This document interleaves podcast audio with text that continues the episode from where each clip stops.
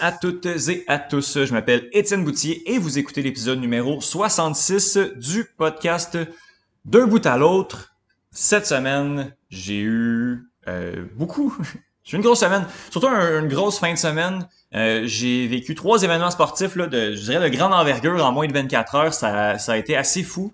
Euh, en premier lieu, Samouraï MMA. Quel gala qu'on nous a présenté du côté du Centre Pierre Charbonneau vendredi dernier. Neuf combats, trois heures bien, bien, bien tassées d'action euh, de, haut calibre quand même. Euh, très spectaculaire cette carte de samouraï MMA là. Mais j'en donnerai, en fait, j'en dirai pas plus parce qu'il y a Faber qui vient euh, parler de la carte, qui vient là, débriefer les neuf combats qu'on a eus, les, les combats qui ont duré très longtemps ou très peu longtemps.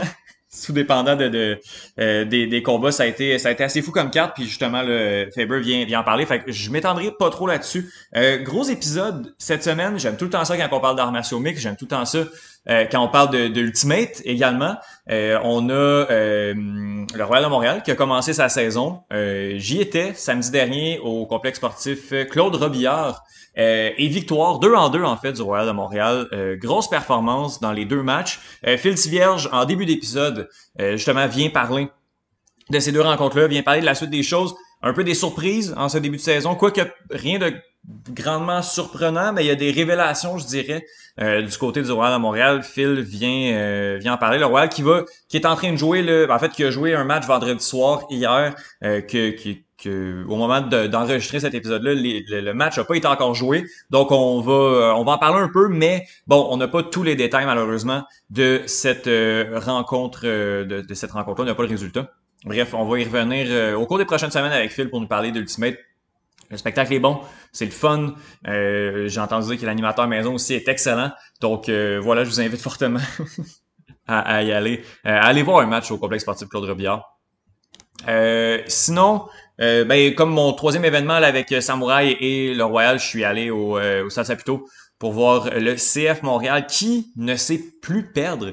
Euh, qui ne sait pas faire de blanchissage non plus, mais qui ne sait plus perdre. C'est une victoire de 4 à 1, gros, gros, gros spectacle contre Orlando. ça a été vraiment le fun, une superbe fin de semaine, une réussite sur toute la ligne. Euh, puis le CF Montréal qui est comme sur une run de, de 8 matchs, je crois, sans défaite, c'est incroyable. Finalement, je terminerai mon introduction euh, en vous affirmant que je ne parlerai pas de hockey cette semaine. Je ne parlerai pas de Shane, de Shane Wright. Euh, J'allais dire Sean White. Je pense que je vais me tromper souvent. Euh, qui risque d'être le premier choix du Canadien de Montréal. Canadien qui euh, a eu le premier choix étant donné qu'ils ont été pas bons l'année dernière. Euh, et, euh, et, voilà. J'en parlerai pas. Les chroniques de hockey, là, je vous cacherai pas les amis que c'est les chroniques que je fais quand il me manque quand je suis à la dernière minute qui me manque de temps, puis des chroniqueurs hockey, il y en a partout euh, au club école. C'est super facile à trouver. Fait que j'avais un gros épisode bien, bien, bien garni. J'ai pas eu besoin de parler de hockey. Puis écoute, on va peut-être venir euh, peut-être voir avec Johan là, quand il va voir le repêchage parce que il était venu nous faire une liste des prospects. Mais sinon, là, je penserais pas qu'on parle du repêchage euh, dans les quatre prochaines semaines là, avant que celui-ci soit fait. Fait que je vous en ai déjà donné pas mal au niveau des chroniques. Euh, commencer par Phil Vierge, analyse des matchs du CF Montréal, euh, euh, non, voyons, de l'impact de Montréal euh, sur AUDL TV. Elle vient nous parler des deux rencontres du Royal et de ce qui s'en vient pour l'équipe. Après ça, on a Thomas Lafont, que vous entendez de plus en plus régulièrement au podcast. Thomas qui va signer une chronique baseball au club école et vient défendre ses sujets devant nous, à deux bout à l'autre. Thomas qui vient justement parler des forces en présence présentement dans la MLB au baseball majeur. Et je tiens à m'excuser à Thomas euh, pour une raison que vous allez entendre à la fin de la chronique. J'ai une petite perturbation, j'ai voulu la laisser dans le montage. Euh, je m'excuse euh, Thomas, mais voilà, ça faisait partie du, du truc. Je vous enverrai des photos si jamais et vous avez besoin. Euh, Faberglass vient parler de Samouraï MMA et finalement on continue dans les arts martiaux mixtes avec une couverture de l'UFC 274, victoire de Charles Oliveira sur Justin Gagey.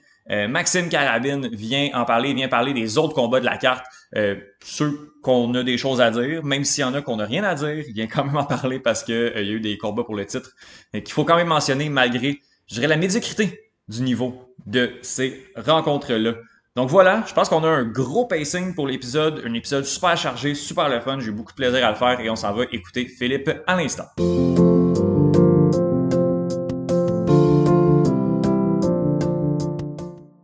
J'ai l'immense plaisir de recevoir, pour parler des deux premiers matchs du Royal de Montréal, l'analyste des matchs de l'équipe sur AUDL.tv, Philippe Tivierge. Salut Phil, comment ça va? Salut Étienne, ça va super bien, toi? Ça va très bien. Euh, ça va aussi bien que euh, le Royal qui connaît un bonne entente de campagne 2022, deux victoires en autant de rencontres. On est là justement pour revenir sur ces deux matchs-là qui ont été joués. Euh, on va commencer par la première, Toronto. Euh, mon Dieu, surtout en première mi-temps, je regardais ça, le premier quart, euh, le Royal marchait sur l'eau carrément. tout semblait fonctionner. On, brisait rapidement l'attaque. on, on, convertissait nos attaques très rapidement. comment tu as trouvé cette rencontre-là qui s'est quand même déroulée en deux, ben, parties bien marquées par la mi-temps? Oui, exactement. Grosse performance euh, du Royal en première mi-temps. Euh, la, ligne à l'attaque a, fait seulement euh, ben, trois turns. Il y en a un, à la toute fin lors d'un Real Mary à la fin. donc, en cours de jeu, mettons seulement deux revirements. Et puis, ils ont réussi, ils se sont fait briser une fois, mais le reste du temps, ils réussissent à marquer très rapidement. donc, beaucoup de mouvements. Et puis, la, la ligne défensive aussi était, excellente. On réussissait à aller chercher le disque, puis à chaque fois que, que le Royal avait le disque, euh, on marquait des points du côté du Royal.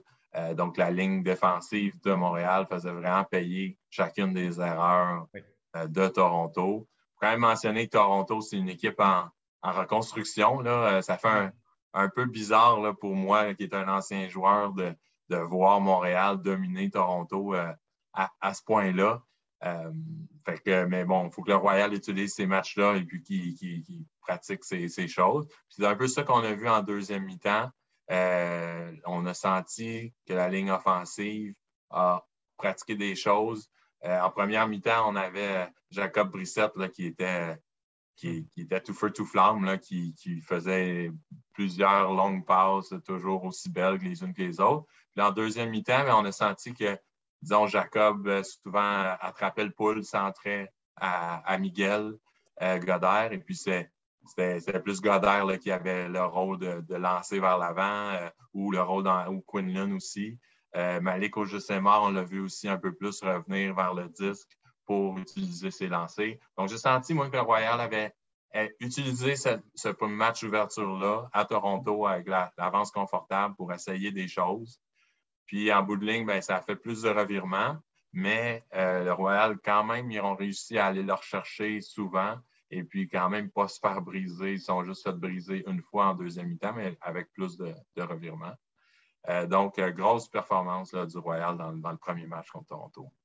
Oui, il y a même eu surprenamment un, un en, fin de rencontre, là, qu'on, qui, ça, qui, déjà, c'est assez rare qu'on voit ça, qui est arrivé comme pour Toronto à la fin de la rencontre. Mais écoute, rendu là, c'était plié. Là. Il n'y avait, pas, grand stress à y avoir du côté du, côté du Royal.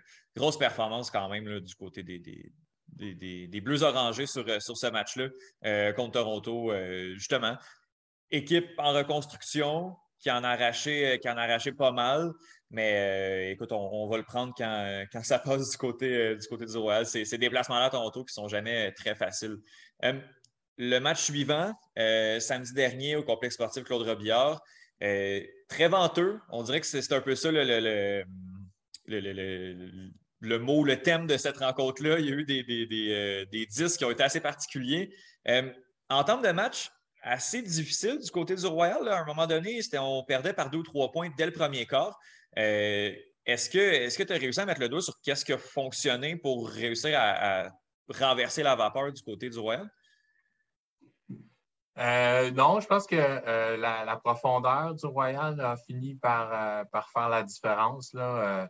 en, début de match, le Royal, la ligne défensive, surtout, qui, mettons, le premier point, ils ont réussi à créer trois revirements du côté de, de Boston.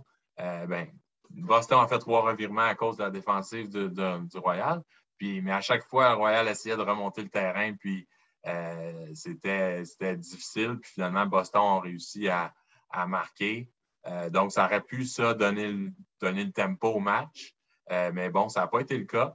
Et puis, on a senti au début là, que ça a donné confiance à, Boston au premier quart. Mais à force de, avec le, le, Royal qui jouait avec 20, joueurs, à force de ramener des jambes fraîches point après point, je pense que le Royal a réussi à, reprendre le contrôle du match.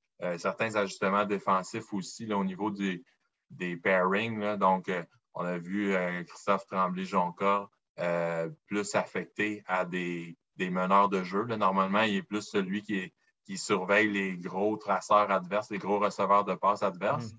Mais il n'y en avait pas finalement du côté de Boston qui faisait mal. Donc, euh, Tremblay-Jonca, il s'est retrouvé à, être plus affecté sur des meneurs de jeu, puis ça, a quand même payé. Euh, c'est ça. la ligne offensive du Royal dans ce match-là a quand même a fait plus de revirements qu'à l'habitude, mais ce qui est normal grâce avec les avec le vent qu'il y avait. Là, je pense qu'il y a c'était stédé 25 km/h, puis avec des bourrasques à, 40 de temps à autre. Euh, on se souvient, il y a un disque là, euh, qui a été lancé par Boston. Euh, tu as sûrement la même image que moi en tête. Là, mais Troisième quart, le lancé a littéralement avancé de 20 verges, mm-hmm. frappé une poche d'air et reculé de 19 verges. ça, c'était un lancé de Boston. Donc, ça donne une idée quand même à quel point c'était venteux et c'était mhm. difficile pour les joueurs. Donc, la ligne attaque a quand même fait un peu plus de revirement qu'à l'habitude, mais en bout de ligne, à chaque fois qu'il y avait le 10, en début de point, ils ont marqué 75% du temps. Puis ça, ben, c'est excellent.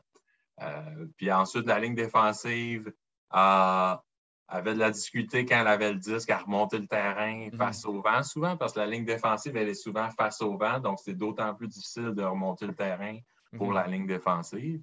Euh, mais à force de créer des revirements, finalement, malgré qu'ils ont un petit pourcentage de réussite quand il y avait le disque, en bout de ligne, ils ont quand même réussi à faire 7, euh, points de bris.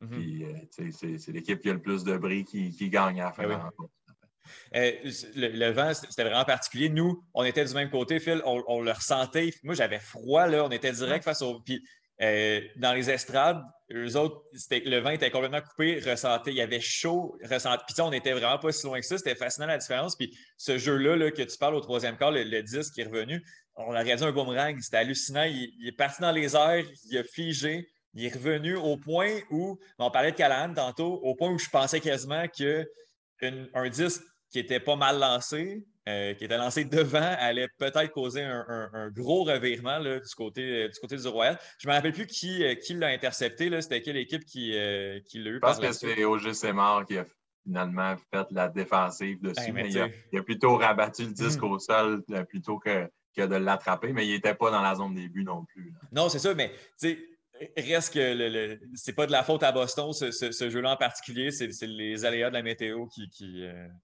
qui ont causé un peu, un peu de trouble. Mais oui, euh, match, match assez venteux. Là, ça, fait un beau, euh, un beau meme, un beau gif par la suite, ce, ce, euh, disque-là. ça a été vraiment intéressant dans votre discussion avec, en fait, la discussion, toi et Étienne, pour revenir sur, sur le match, la chronique qui est disponible sur la page Facebook du Royal. vous avez donné le joueur du match à Nabil Chaouch. Qui a connu un, fort match, mais comme vous l'avez mentionné, pas mal tout le monde a joué égal. Nabil s'est peut-être démarqué d'un cheveu, d'une petite tête par rapport à ses coéquipiers, mais euh, tout le monde a mis l'épaule à la roue dans cette rencontre-là et euh, a été. Euh, ben, en fait, c'est bien débrouillé, somme toute. Je pense à Julien Sénéchal également, qui, en défensive, quand le, Royal perd le disque, je trouve qu'il fait vraiment un, bon boulot. on dirait qu'on travaille en comité cette année du côté du Royal, puis qu'il n'y a personne qui se démarque plus qu'un plus autre. Puis ça, j'imagine, c'est quand même une bonne nouvelle. Oui, vraiment. C'est un super bon point. Là. Par le passé, on a vu des années où euh, le Royal avait un lanceur qui était dans le top de la ligue du nombre de verges lancées, puis on avait un receveur qui était dans le top de la ligue du nombre de, verges reçues, puis du nombre de points marqués aussi. Puis pas beaucoup d'autres joueurs qui avaient des points. Donc, c'est sûr que c'est plus facile, c'est plus prévisible pour, euh, pour la défensive adverse, cette situation-là. On peut mettre le gros défenseur sur le, le gros receveur. On peut même le doubler. Euh, tous les autres joueurs peuvent venir en aide. Donc, si on, réussit du côté du Royal à un petit peu plus éparpiller euh, les réceptions et puis d'en donner un petit peu plus à, tout le monde, bien, ça va être encore plus payant. ça, va être plus difficile pour la ligne adverse. Et puis, ça va être autant plus payant tu sais que ton meilleur joueur est couvert par le meilleur joueur adverse. Le deuxième meilleur, il est couvert par le deuxième meilleur défenseur adverse. Mm-hmm. Mais là, c'est de trouver les match-ups du troisième puis du quatrième pour utiliser ces match-ups-là qui vont être à l'avantage du Royal parce qu'il y a une belle profondeur. Mm-hmm. C'est, ça joue vraiment bien pour, euh, pour le moment. C'est vraiment très intéressant de, suivre cette équipe-là. Euh, moi, Julien Sénéchal, qui, est sur la ligne offensive, moi, c'est euh, ma révélation, je dirais, offensive de l'année pour l'instant. Euh, fait vraiment bien. Nabil qui, voit, qui se promène entre les deux depuis, depuis deux, trois saisons, deux, saisons en fait du côté du OX, qui se promène entre la ligne défensive et la ligne offensive. Son gros gabarit lui permet peut-être de, jouer en O-line, puis, ça va vraiment bien. Euh, est-ce qu'il y a d'autres noms sur la, sur la ligne offensive qui, font bien? Je pense que Malik, Malik confirme, en fait. Oui, Malik, au juste il, il est excellent. Là. Il, fait, il fait vraiment bien euh, les petites choses. Là. Euh, donc, il est, bon dans les airs pour aller chercher les, disques, euh, mais aussi pour distribuer. Il a une belle vision pour utiliser ce que son défenseur lui donne. Et puis, mm-hmm. c'est lui qui a, en général, c'est lui qui a le meilleur défenseur adverse sur le dos. Donc, c'est important que GSMR réussisse à, à faire ça, prendre ce que le défenseur lui donne et puis faire payer euh, l'équipe adverse avec ce que le défenseur lui donne. Il est capable de le faire, il est assez versatile pour, pour euh, utiliser tous ses atouts. Euh, Jacob Brissette, il est, vraiment bon. Là. Le deuxième mi-temps, je suis persuadé que contre excuse-moi, la deuxième mi-temps contre Toronto, je suis persuadé que c'était une stratégie de moins l'utiliser. Il y a quand même c'est le. Il y a quand même eu 450 verges lancées euh, dans le match. Je mm. pense que si le Royal avait voulu pousser la note euh, au niveau statistique pour Jacob, il aurait pu atteindre 800, euh, 900 verges. mais ils ne l'ont pas fait. mais il, est vraiment bon. Mm-hmm.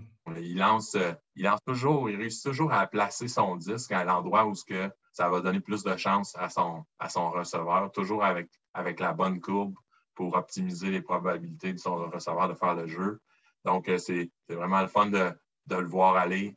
Euh, il est vraiment bon. Ensuite, euh, tu as raison, Julien Saint-Charles, belle révélation du côté de la ligne offensive. fait très peu d'erreurs, mm-hmm. circule le disque. réussi, il a réussi aussi quelques gros attrapés en hauteur là, contre mm-hmm. Toronto. On a vu deux, deux monstrueux attrapés dans les airs. Puis, quand il y a un revirement, il est très bon en défensif pour aller chercher le disque aussi. Donc, ça va bien. J'ai hâte de voir euh, contre, euh, contre, Philadelphie, selon l'alignement qui a été annoncé. Mm-hmm. Euh, on aurait Aiden Stone qui revient, qui lui est un joueur offensif l'année dernière. Donc, j'ai hâte de voir s'il va jouer en attaque, puis si oui, quel joueur va se retrouver en ligne défensive. J'ai mm-hmm. l'impression que si c'est le cas, ce serait Jacob Duquette. Mais peut-être que pour, euh, pour son retour, Eden Stone, y a peut-être moins de chimie avec le reste de l'équipe s'il ne s'est pas entraîné tant que ça dernièrement dû à ses blessures, va peut-être rentrer par la ligne défensive, puis euh, peut-être être promu sur la ligne offensive un peu plus tard. Ça va être intéressant à suivre. Bien, justement, tu en parles de cet affrontement contre, Philadelphie. Quand l'épisode va sortir, le match va être joué. Euh, justement, le gros changement sur, le, roster, c'est l'arrivée d'Aiden Stone, qu'on a bien hâte de voir avec le Royal. On dirait que c'est comme deux, trois ans qu'on le voit, euh, qui, est dans l'entourage, mais là, la pandémie a fait en sorte qu'il n'a pas pu jouer à, Montréal l'année dernière. Euh, Philadelphie, qui est 0-2 cette année, euh, qui demeure une bonne équipe, qui a le numéro du Royal habituellement. Ce ne sera pas un déplacement si aisé que ça en Pennsylvanie. Ah non, vraiment pas. Moi, je pense que ça, ça va à la fin, ça va être très serré entre Boston, Philadelphie, Montréal et Ottawa. Euh, puis là, dans le fond, oui, ils sont 0-2. C'est deux matchs sur la route. Euh, ils ont perdu par un contre Boston. Euh, mais Boston avec un alignement un petit peu plus complet que l'alignement qui s'est présenté à Montréal. donc, Philadelphie a perdu seulement par un contre, contre, eux. Et puis, ils ont perdu par deux la fin de semaine d'après. Donc, ça, c'est encore plus impressionnant, je pense. Ils ont perdu par deux contre New York. Hmm. New York, c'est l'équipe euh, l'équipe à battre dans la division S. Euh, donc, euh, Philadelphie avait l'air très fort pendant ce, pendant ce match-là. puis là, ça va être leur match d'ouverture locale. Donc, on peut imaginer avec le support de la foule qu'ils vont être, ils vont être pleins d'énergie. Mm-hmm. Donc, oui, c'est un gros défi pour le Royal, ce match-là à Philadelphie. Et puis samedi, euh, le DC Breeze qui également, ben, on est en début de saison, donc le DC Breeze qui a seulement joué un match, une défaite. Pour le moment, c'est une autre grosse équipe. On s'en va du côté de Washington. Euh, à quoi on peut s'attendre justement du côté de, cette équipe-là? Elle a joué contre qui en fait? Euh, contre Ottawa? Contre New York. Ah, contre New York, bon. C'est ça, ils ont perdu par trois points lors de leur match d'ouverture contre New York. Mais selon les, spécialistes de, la Ligue, l'équipe de DC serait l'équipe numéro 3 de la Ligue euh, présentement. Donc, ils sont, sont, vraiment très proches de New York au sommet. Euh, donc, je pense que le Royal n'aura pas de pression. Deux matchs en deux jours.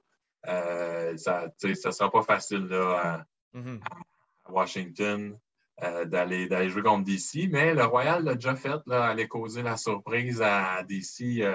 Il y a quelques années, le Royal avait mis fin à une séquence je pense, de 14 matchs, victoires consécutives à domicile pour DC. Ah ouais? Et puis c'est le Royal qui avait, qui avait mis fin à cette séquence-là. En, tout début de saison, un peu la même situation. Donc, euh, on ne sait jamais. Mais je pense que le Royal va jouer euh, sans pression mm-hmm. euh, pour ce match-là. Puis ça va être intéressant justement de vraiment voir où, où, ils en sont par rapport à une grosse équipe comme, comme DC. Euh, on rappelle que sur les sept équipes de la division S, il y en a seulement trois qui, font, euh, qui vont faire les séries euh, sur un calendrier de 12 matchs. Donc, il ne faut pas, faut pas en échapper. Est-ce qu'il y a un objectif? on, revient à Montréal avec 1-1. Est-ce que ce serait acceptable à ton avis? Ah, ça serait très bon. Mm-hmm. Puis moi, je pense même qu'il ne faut pas paniquer si on revient avec 0-2. Mm-hmm. je pense que New York et DC vont, devraient finir 1 et 2 de la, de la saison. J'ai l'impression que les quatre autres équipes vont, vont toutes euh, battre Toronto sans problème. Donc, ça va jouer euh, entre ces quatre équipes-là. Puis la troisième équipe qui va rentrer dans les séries va, peut-être avoir sept victoires, cinq défaites euh, à la fin. Donc, à 2-2, c'est encore, encore possible. Il faut aussi faire attention au différentiel. Contre Philadelphie, là, même si on perd, idéalement, une courte défaite, ça serait vraiment mieux qu'une défaite par, mm-hmm. par cinq points. Euh, pour euh, permettre que quand Philadelphie vont venir à Montréal le match suivant, ben, si on gagne contre Philadelphie, ben, d'avoir un meilleur, meilleur écart contre eux en cas de bris d'égalité à la fin de la saison.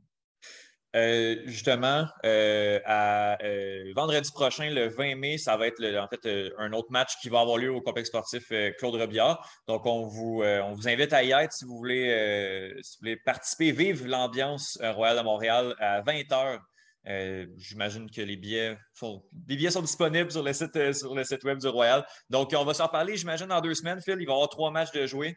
Euh, on va être quasiment à la mi-saison.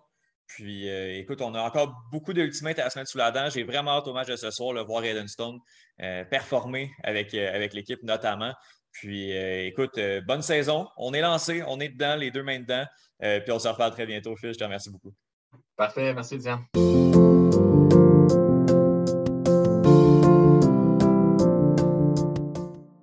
Il y a environ, je dirais, euh, une trentaine de matchs de disputés euh, dans le circuit. Pour chacune des équipes du circuit de la MLB, on en discute avec notre expert Ball, Thomas oh, rien de moins, merci. Euh, tu me, T'es rendu l'expert.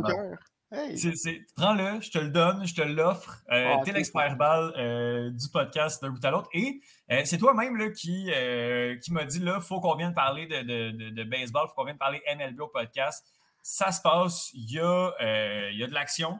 On est en plein dedans, on a les deux mains dans la saison. Euh, Thomas, euh, je, regarde le classement devant moi, puis je remarque que ça va assez bien pour les équipes new-yorkaises des deux côtés des ligues, en fait.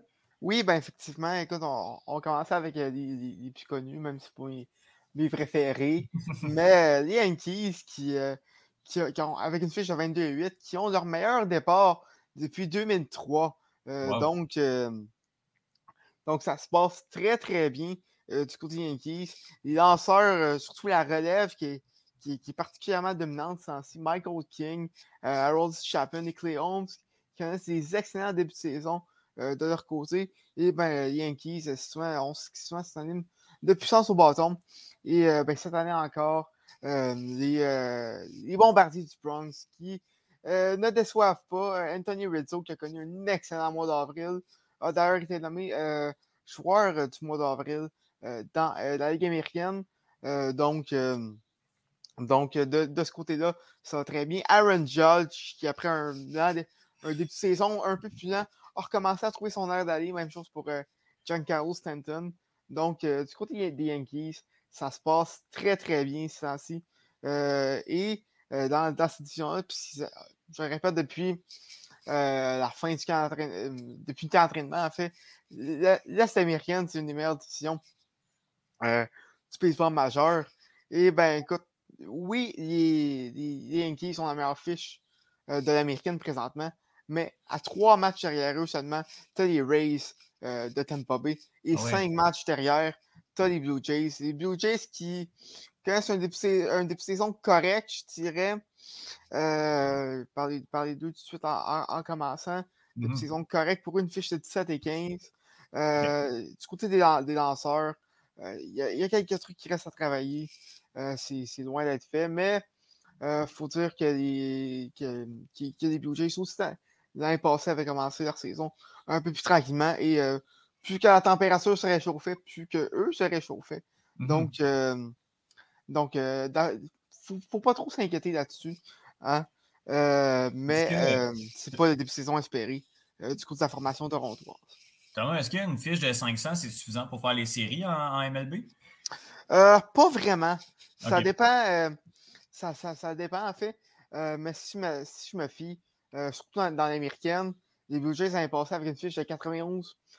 91 73. Okay. elle n'a pas fait des séries l'an dernier. C'est sûr qu'il y a une place de plus de disponible. Ça dépend toujours des, des années.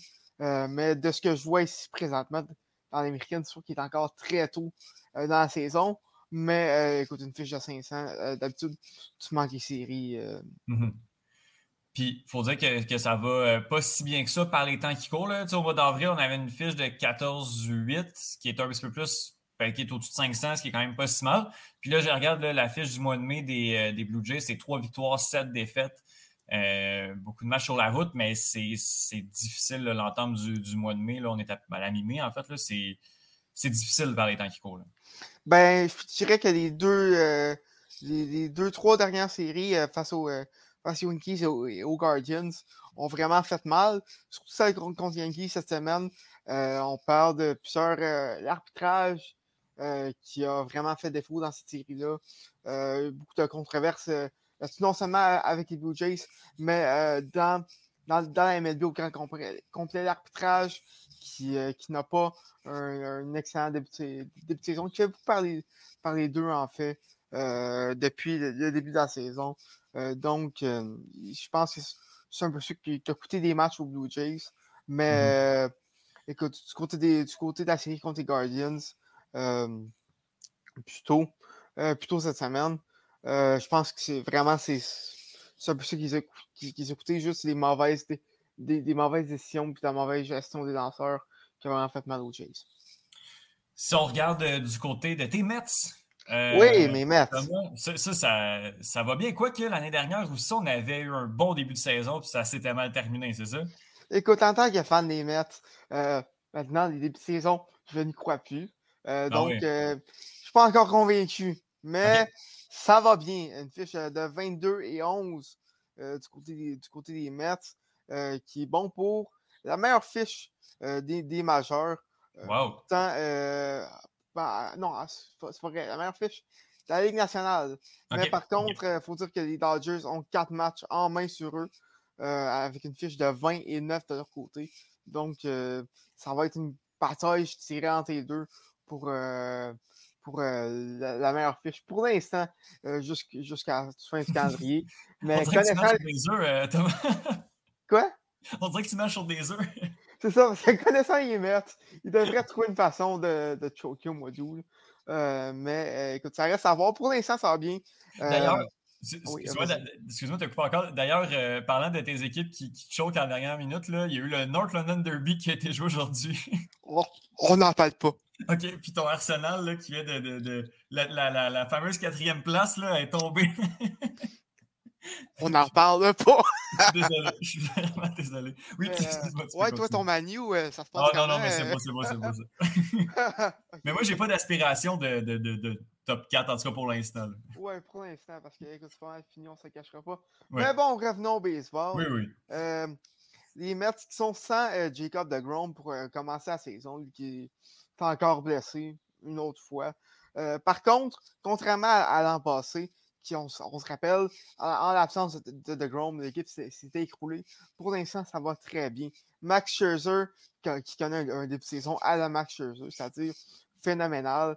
Euh, le jeune Taylor ou Tyler McGill, je me, me rappelle jamais, je me même les deux. En tout cas, euh, qui connaît lui aussi un excellent début de saison. Euh, un peu, à, un, peu à, grande surprise de tous. D'ailleurs, les Mets qui ont lancé un match sans points de coup sûr euh, face aux Phillies il y a deux semaines. Et c'était euh, McGill qui a lancé euh, la majeure partie de la rencontre. donc, pour l'instant, ça va très bien du côté des lanceurs des Mets. est-ce, que ça, est-ce que ça va te choquer? Ça reste à voir. Il ne faut jamais trop, trop être confiant avec eux.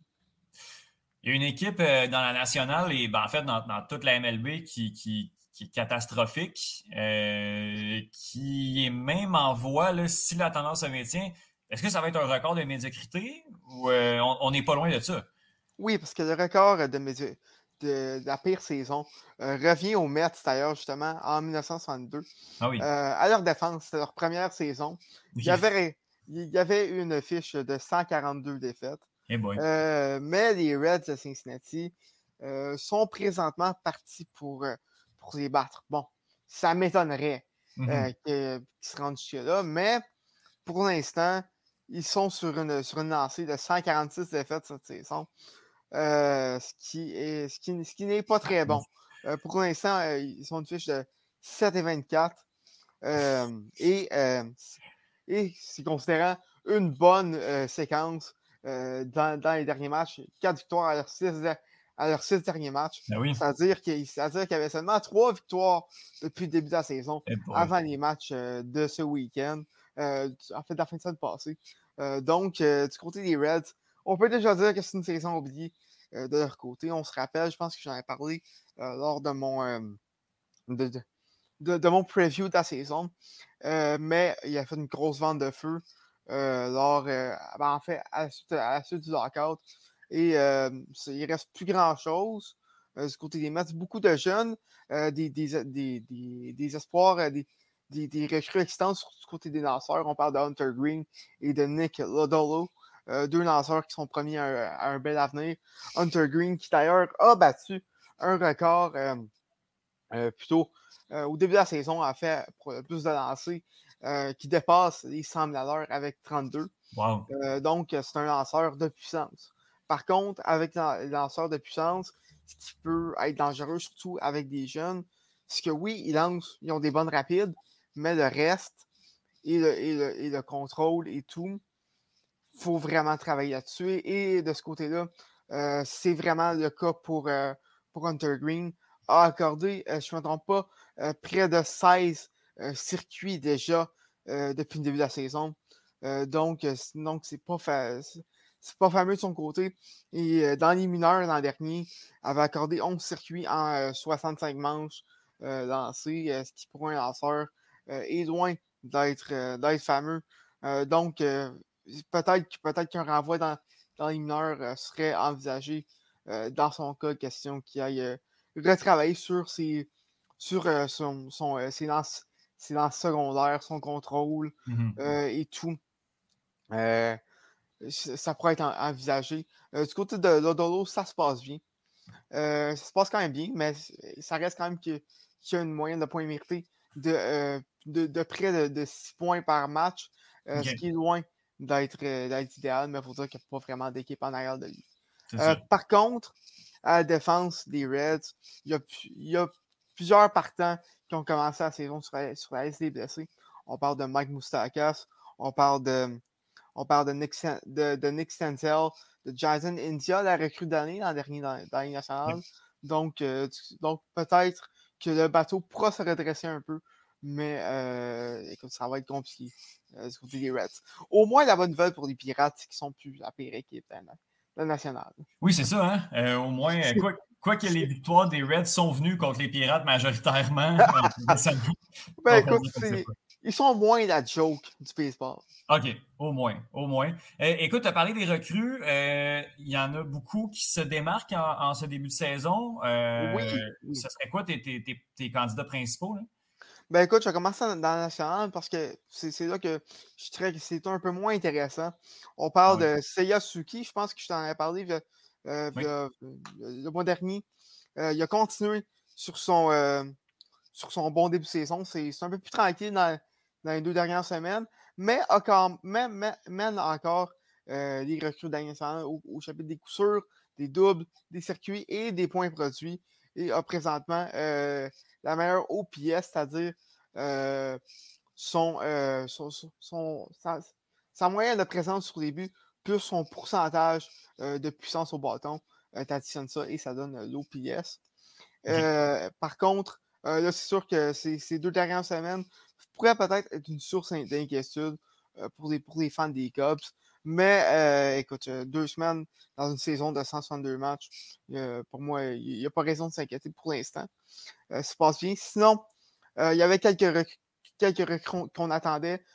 par contre, c'est plus tranquille. On parle notamment de Joey Bart, le successeur de Buster Posey chez les Giants.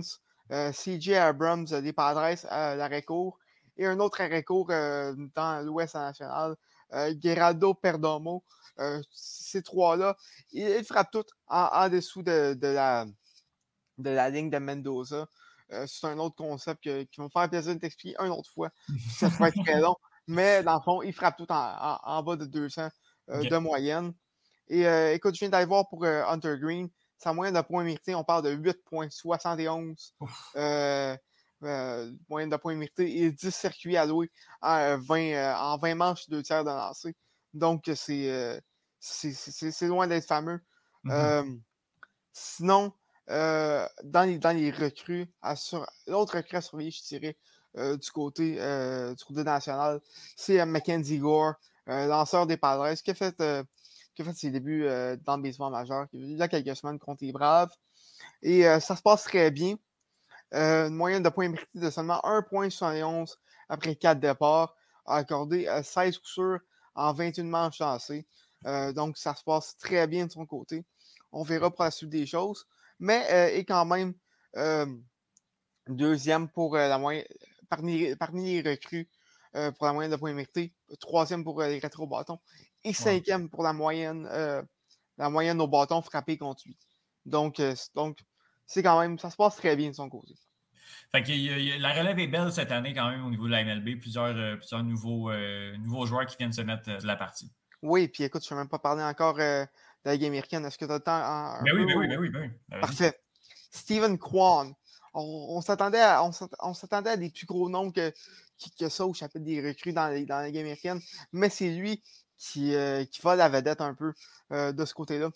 du côté des, des Guardians de Cleveland, j'allais dire des Indians, mais c'est tout ça. lui, euh, j'en ai parlé un peu, a battu des records en, début de carrière, euh, notamment euh, du côté de sa présence sur les buts et de, sa, de, sa discipline au bâton. Avait, avait pas swingé dans le beurre avant son 116e lancé qu'il a vu. Ah donc c'est donc une excellente discipline au bâton. Et présentement, a une, a une moyenne de 328 au bâton un pourcentage de présence sur les buts de 423 et une OPS de 907, ce qui passe tous dans les. Euh, euh, en fait, ce qui fait mener euh, toutes les recrues du, baseball majeur à ces, trois chapitres.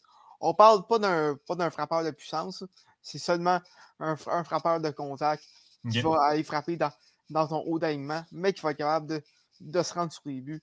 C'est un, peu ce que, un peu ce que tu recherches à cette position-là dans, dans, dans l'alignement. Mmh euh, sinon, euh, on, on, on, on, a beaucoup entendu parler de Julio Rodriguez, euh, le voltigeur des, des, Mariners, le Dominicain. présentement, connaît un, un, bon un bon début de saison. après un. en fait, connaît un, a commencé à se réchauffer après un an début de saison. Frappe présentement pour 298 au bâton dans, ses, dans ses trois derniers matchs, ce qui est très bon. Et, surtout, on, constate une baisse dans, dans, ses, dans, ses retraits au bâton dans, les dernières semaines. Sinon, on surveille également Spencer Tolkerson, euh, des Tigers de Détroit, lui qui avait été le premier choix au total euh, lors du repêchage de 2020. Euh, connaît, connaît un, début de saison, je dirais, à oublier. 146 de moyenne seulement avec cette année. Trois circuits, par contre. Bobby Wood Jr., c'est plus difficile. mais ça devrait se, repasser pour, pour, les deux si le début officiel de l'été. sinon, il y a Adley Rochman du côté des, des Orioles, qu'on attend encore son début euh, dans le baseball majeur. Euh, ça va être à surveiller. Donc, du côté des Américaines, ce pas les recrues qui manquent et c'est surtout pas les recrues de qualité. Donc, euh, ça va être à surveiller tout au long de l'été dans le baseball majeur. Très, très cool. Écoute, Thomas, tout ça, tout ce que tu viens de nous, nous dire, et encore plus, là, je trouve ça très courageux ce que tu fais parce que tu te lances dans euh, du moment que c'est dans l'univers, du moment que c'est dit, tu ne peux plus reculer. C'est ça. Euh... Ouais, écoute. Euh, Excuse-moi, il, y a un, bébé lapin. Il est gros comme. Il fait 6 pouces, même pas. Puis il vient de se pointer dans ma. Je suis vraiment désolé, excuse-moi. Euh, c'est pas un Suisse, il était, il était mini, mini. excuse-moi. Donc, euh, ce que. du moment que c'est dit, c'est lancé dans l'univers, tu ne peux plus reculer. tu vas te lancer dans euh, une série de, chroniques euh, baseball, une série euh, Ligue majeure, disons, une fois aux deux semaines pour nous parler un peu de l'actualité de, la MLB, c'est ça?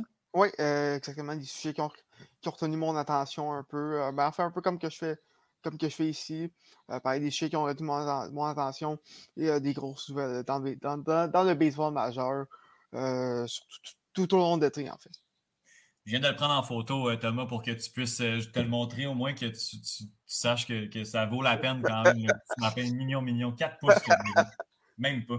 Euh, ben écoute, on va, on, va te, on va te lire avec intérêt. Je t'écoute, hein, je, suis là quand même, je, suis avec toi. on, va, on va te lire avec intérêt. Tu vas venir défendre tes chroniques, justement, à d'un bout à l'autre pour pouvoir un peu là, venir nous parler de, de, ce qui est sur ton radar. Euh, cette semaine au niveau de l'actualité de, la, MLB. La saison, pour toi, ça se passe. Est-ce que c'est une bonne saison, une saison qui passe à l'histoire? Euh, on, est, on est content? Euh, ben pour l'instant, il y a beaucoup moins de matchs sans points de coup seulement deux. Comparé au, je pense, à pareille date, c'était cinq l'an dernier qu'on était rendu. Donc, euh, on dit de ce côté-là, c'est un peu moins historique, mais c'est mm-hmm. quand même une bonne, saison. Mais je pense pas qu'elle devrait être aussi excitante que l'an dernier. Thomas Lafont, je te remercie beaucoup. On te lit sur leclubécole.com et on se reparle très bientôt.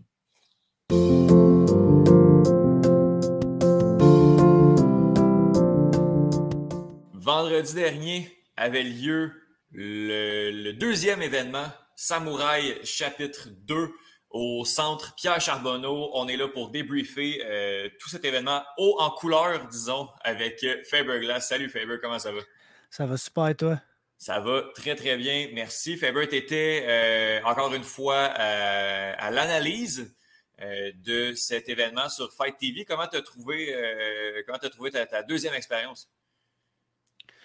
C'était cool. Il y a eu des petits problèmes au début. dans le fond, on n'a pas commenté le premier combat. on l'a commenté, mais les gens ne nous ont pas entendu. Là. OK. puis en tout cas, je recevais des messages puis tout. je savais bien qu'il y a de quoi qui ne marchait pas. Euh, fait que c'est sûr que hum, quand on a finalement un moment donné, je pense que c'était pendant ou après l'entrevue d'après-combat de Pat Connors que là, euh, il y a un autre qui est passé, puis là, il a changé un, affaire qui était plugué après notre, genre de petit mixeur, puis le pack, tout d'un coup, on s'entendait, puis était comme, OK, vous êtes live, les gars, let's go. genre, OK, let's go, hey, salut tout le monde. mais euh, sinon, ça a super bien été. Sinon, James a fait une super belle job. Euh, je pense qu'on a bien fait juste des bons commentaires, encore une fois. Là. je vais me fier aux commentaires des gens. Moi, c'est sûr que je me réécoute, il y a toujours des petites affaires. Là, et c'était là que, que je pense que je pourrais faire mieux. Puis tout, mais en tout cas, le monde l'a bien, bien, apprécié. Fait que je pense que ça a super bien été. Là. Yeah, j'ai pas eu la chance. Euh, j'ai acheté le pay-per-view pour revoir une coupe de, de, highlights que, je voulais revoir rapidement. Euh, puis pour justement être en mesure de t'écouter, mais je ne t'ai pas écouté encore au, complet, mais je ne suis, pas, suis pas inquiet pour, pour toi. Écoute, tu as parlé du combat de Pat Connors, que tu as commenté, malheureusement, on n'a pas pu t'entendre. On va commencer par ce fight-là. Grosse performance euh, du Canadien qui ramène, euh, sa fiche, euh, qui ramène sa fiche à 500. Définitivement. Puis c'était un drôle de combat. dans le sens que le français, Johan Salvador, il arrivait sur comme une semaine de préavis ah, le pauvre dude. donc, tu sais, il s'entraînait pas. Basically, là, il s'entraînait, mais pas pour un combat. Mmh ce qui n'est pas la même affaire par que juste être dans le gym s'entraîner pour s'entraîner. Euh, il est venu, il l'a fait, il a bien commencé le combat. Euh, ce que Pat Connors me dit, c'est que Johan Salvador landait des.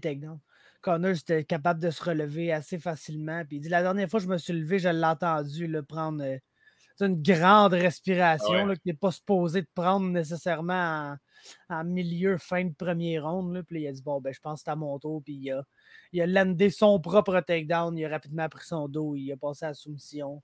Euh, super, super bien fait par Pat Connors, honnêtement. C'est ça que tu veux faire quand tu viens de perdre tes quatre derniers combats par soumission. Tu, tu veux euh, ramener ça à 500, comme tu as dit, mais aussi de, de gagner par soumission lui-même, c'est quelque chose de. De, de, c'est sûr qu'il aurait été content s'il était arrivé là et il aurait knocké le gars bien raide, mais le fait que c'est comme ça sa faiblesse, ça qu'il fallait qu'il travaille, c'est comme un c'est un beau display d'arriver là, puis de, faire exactement ça, dans le fond, puis mm-hmm. que ce soit les soumissions qui ont euh, vraiment gagné le combat pour lui.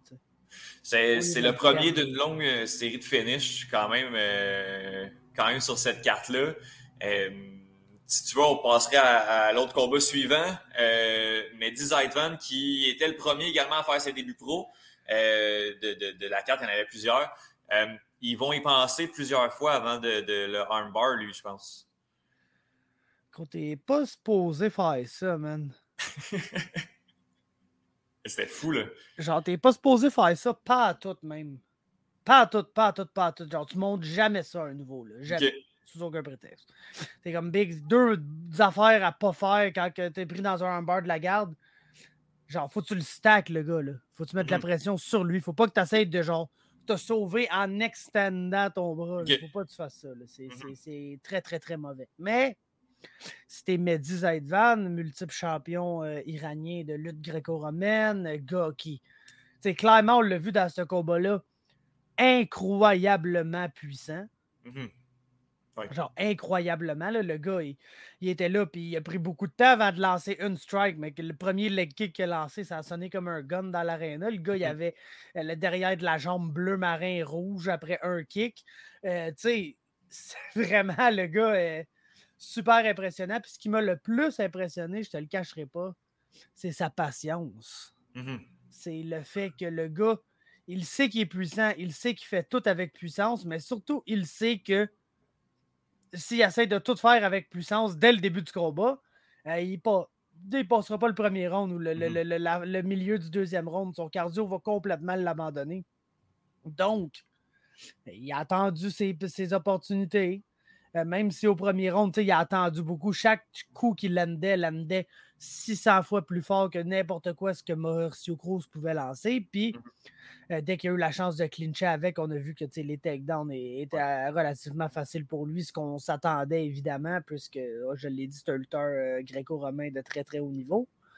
Euh, mais écoute, superbe performance. Puis comme je dit, tu montes pas tu montes pas à quelqu'un de défendre un bar de même, mais si tu es mmh capable de juste bicep crunch un gars, le lever des airs puis le doper sur sa tête, regarde, ça, rendu là à Saint-Wish, ça marchera pas à tous les niveaux, mais mmh ça marche à ce niveau-ci.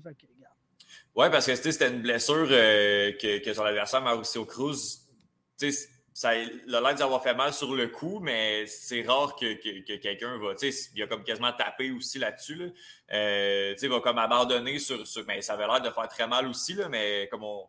C'est le genre de blessure qu'on ne voit pas nécessairement non plus, le genre de, de, de TKO qu'on voit pas. c'est assez rare qu'on voit ça. tellement que Pat Leno, il me disait il a eu peur pendant un, petit instant à cause de la régie. La régie se regardait, puis il était genre, il n'a pas l'air trop sûr, puis il était là, hey, gros. Ils vont, ah pas ils vont pas le DQ, j'espère, parce que ben c'était 100% legit, là, il ne l'a pas mm-hmm. spiké sur sa tête, il l'a vraiment lancé. C'est l'épaule qui a frappé à la tête, mais avec la puissance du mouvement, sûr qu'il y a un, whiplash qui a fait que la tête a cogné sur le tapis. Ben ce qui est ça qui a knocké Mauricio Cruz, là, tout moins. Mais la règle, c'est vraiment, il faut que tu spikes quelqu'un sur sa tête directement là, sur avec DQ, chose qui n'est pas arrivée. Donc, euh, la région prend la bonne décision, mais pendant un bref moment, Pat était là. Oh, j'espère qu'ils vont pas euh, qu'ils vont pas fuck le chien, puis genre prendre la mauvaise décision ici, parce que mm-hmm. autres, on le sait jamais. les, euh, les bonnets blancs qui s'occupent de ça. Là, et des fois, ils. En tout cas. Oui, oui, oui, je pense qu'on va arrêter là. Ça a bien été ou as-tu des contacts avec eux pendant, non, non, non, pendant la semaine? on ne s'est pas, parlé. on est bien contents de moi. Euh, tu avais parlé de, Mathieu Chaumont, euh, qui était probablement un des plus grands tests pour les débuts pro d'un des combattants. Euh, James Cardinal-Lozon, le très grand James Cardinal-Lozon. le combat était en sa faveur, je dirais, les premières cinq secondes. Un knockdown, puis après ça, ça a été, ça a été vraiment, vraiment difficile. Ben, écoute, Mathieu Chaumont allait genre spammer des takedowns, puis allait même pas essayer de passer plus que trois secondes debout par ronde. Puis, ben, on a compris pourquoi assez vite, parce qu'il s'est fait dropper là, instantanément, mmh instantanément par James Cardinal Lozon, mais s'est fait dropper, puis c'est comme tout de suite relevé, puis il a sauté dans ses jambes, puis il a commencé son, son, plan de match, disons-le mmh. ainsi. Puis le gars, écoute, super bon positionnellement.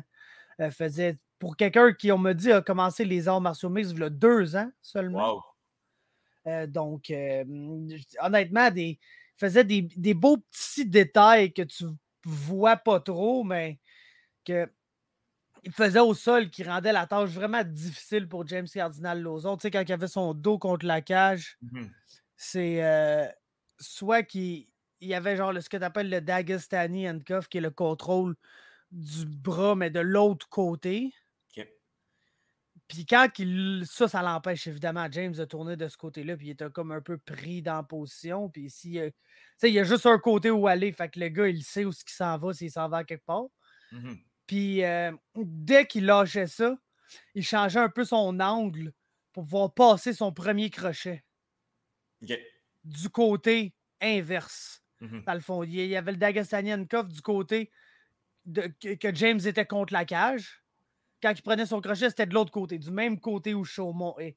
Ce qui mmh fait le même effet dans le fond, parce que si James se tourne d'un côté, il se tourne directement dans un back take. Fait qu'il va se tourner de l'autre côté nécessairement. Fait en tout temps, Mathieu Chaumont savait où James s'en allait à cause des positions qu'il appliquait, puis des petites affaires qu'il faisait dans ces positions-là qui forçaient basically James à aller du côté où Mathieu voulait qu'il aille. Fait que, mmh James, honnêtement, s'est bien battu. Euh, il, a, bien fait ça. il a donné tout ce qu'il avait à donner. Euh, par exemple, vers la fin du deuxième round, tu le voyais, le, le, will là, dans lui, il n'était plus là. Il n'était plus là, pas à tout. Puis c'est là que Chaumont était capable de prendre le dos une fois pour toutes, de passer euh, le, le, choke. Puis écoute, c'est un méchant prospect. On s'entend, eh Mathieu oui, hein? Chaumont. Si ce gars-là peut apprendre à se battre debout un peu, ça va être un grave problème. Il est 3-0 présentement, puis ça fait même pas deux ans qu'il qui a mmh commencé le sport, tout simplement. Ça va, être, ça va être un problème, lui, dans les, euh, dans les années. Justement, je pense que son premier combat pro, il l'a fait en, octobre 2021. Là. Fait qu'en six mois, il s'est battu trois fois, trois victoires. Puis, euh, vraiment intéressant de, suivre la, tangente de ce gars-là. Euh, Yannis Hazard a enflammé Pierre Charbonneau pendant, pendant cinq minutes. C'était assez fou. son stand-up était vraiment impressionnant. Puis après ça, quand Mayo Campanella il a catché qu'il fallait qu'il attrape une jambe puis qu'il le, travail à terre, ça a été malheureusement terminé euh, pour, pour Yannis Hazard qui perd par décision unanime. Euh, il a quand même montré de belles choses. Puis je pense que, comme tu l'as dit dans ton recap avec Patrick Lono, euh, il sait sur quoi il faut qu'il travaille dans le fond. Ouais, il faut sortir de la demi-garde. C'est tout, hein? C'est tout, mais c'est quand même très mmh important. Oui, exact. écoute, comme tu dis, gros premier round de Yanis. Euh, dès que c'est allé au sol, ce combat-là, le momentum a complètement switché d'un côté à l'autre. Puis Yanis n'avait pas les réponses pour sortir de la demi-garde en dessous, qui est une position assez basique, là, on ne se le cachera pas.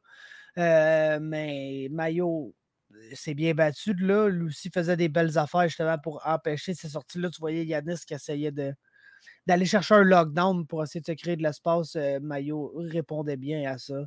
Mmh honnêtement, je pense que ça va être une très belle expérience pour Yannis Hazard au final. on l'a vu, le gars, on l'a vu clairement. Il est bon. Il y a quelque mmh chose, il y a quelque chose de, de, de, beau, de talentueux dans, dans ce qu'il fait. C'est un excitant striker. Euh, les deux petites affaires qu'il a travaillé, c'est sûr que c'est essayer. Ça, c'est compliqué. Là. La, la, première fois, je m'en vais te dire, c'est pas quelque chose que tu apprends ou que tu sais d'habitude dès tes premiers combats pro, mais mmh c'est comment striker, garder ton style tout en ne te, mettant pas, ne, te mettant pas en danger pour les takedowns. Ce qui est très dangereux. Puis une fois au sol, parce que même si tu fais ça, il y en a qui vont être capables de te takedown quand même. Là, il y en a des, des Habib Nurmagomedov puis des mmh gars même que peu importe ce qui arrive, ils, vont finir par mettre la main sur toi. Puis dans ce cas-là, ben, ça te prend juste, man, des, façons rapides et simples de te relever. Là. Ça peut être juste une façon que tu maîtrises tellement bien que tu es capable de la faire à tout le monde, comme ça peut être genre 17 techniques différentes. Mmh tu fais ce que tu veux, mais t'en faut moins une qui est une go-to que dès que ça t'arrive parce que le contrôle au sol, quand il est établi, il est beaucoup plus difficile à se défaire souvent, tu vois en arts martiaux mix pourquoi quelqu'un va l'under takedown, puis tout de suite, là, il va avoir un scramble, puis ça va se relever. Mhm. La chose qu'on va parler dans deux combats, d'ailleurs, probablement. Euh, c'est parce que la personne n'a pas le temps d'établir. Tu sais, mettons, je take down le gars, je réussis à m'installer en demi-garde. Là, quand je t'installe en demi-garde, c'est un peu plus compliqué pour lui de. Souvent, c'est dès qu'il tombe, le gars essaie de s'installer, l'autre réagit tout de suite, oh, ça crée un scramble, puis c'est là que ça se lève. je pense que c'est comme le le sentiment d'urgence dès qu'il se retrouve au sol. Mmh c'est ça qui a peut-être manqué ici parce que c'est sûr que quand ça fait une minute et demie que Mayo est installé dans la demi-garde puis il travaille, c'est un peu plus compliqué de sortir que quand ça vient juste d'arriver. Donc, tu sais, des affaires à travailler pour Yanis, certainement. Euh, je, comme j'y ai après le combat, si tu veux, je peux t'envoyer une liste complète de très, très bons fighters, voire même des champions qui ont perdu leur mmh premier combat pro. Fait que t'as pas, euh, pas à t'inquiéter avec ça le plus qu'il faut, mais c'est sûr que c'est dur d'être satisfait de, sa performance quand tu es un super hyped up prospect puis mmh que tu gagnes aisément le premier round puis après tu te fais littéralement genre laver dans les deux rounds d'après. C'est sûr que c'est pas ça que tu voulais. Mais en tout cas, beaucoup de spectacles dans, son premier cinq minutes. Il y a un stand-up euh, assez impressionnant. Ça va, être, ça va être le fun s'il réussit à travailler sur ces lacunes-là. Dans le futur, ça va être, euh, ça va être vraiment impressionnant de, suivre Yannis Hazard. Euh, le combat d'après, on dirait que je ne sais pas comment le présenter. Euh, Voronova qui, malheureusement, euh, bon, elle aussi avait une grosse hype derrière elle, euh, qui, ben, en fait, s'est fait battre sur son terrain de jeu. C'est peut-être ça aussi qui, fait le plus mal dans, cette défaite-là, c'est que Joe Maisonneuve, qui est connu pour son grappling, a réussi à, la mettre KO. J'ai quasiment le goût de donner beaucoup plus de crédit à Joe Maisonneuve que d'en enlever à Kat Voronova là-dessus, dans le fond. Absolument, man. Je pense que Joe Maisonneuve va falloir juste la qualifier comme une fille qui s'en calisse. Genre, Big, oui, c'est une grappler, mais tu sais, elle me le dit avant, moi, pas nécessairement striker contre grappler. C'est pour moi, moi. Mm-hmm.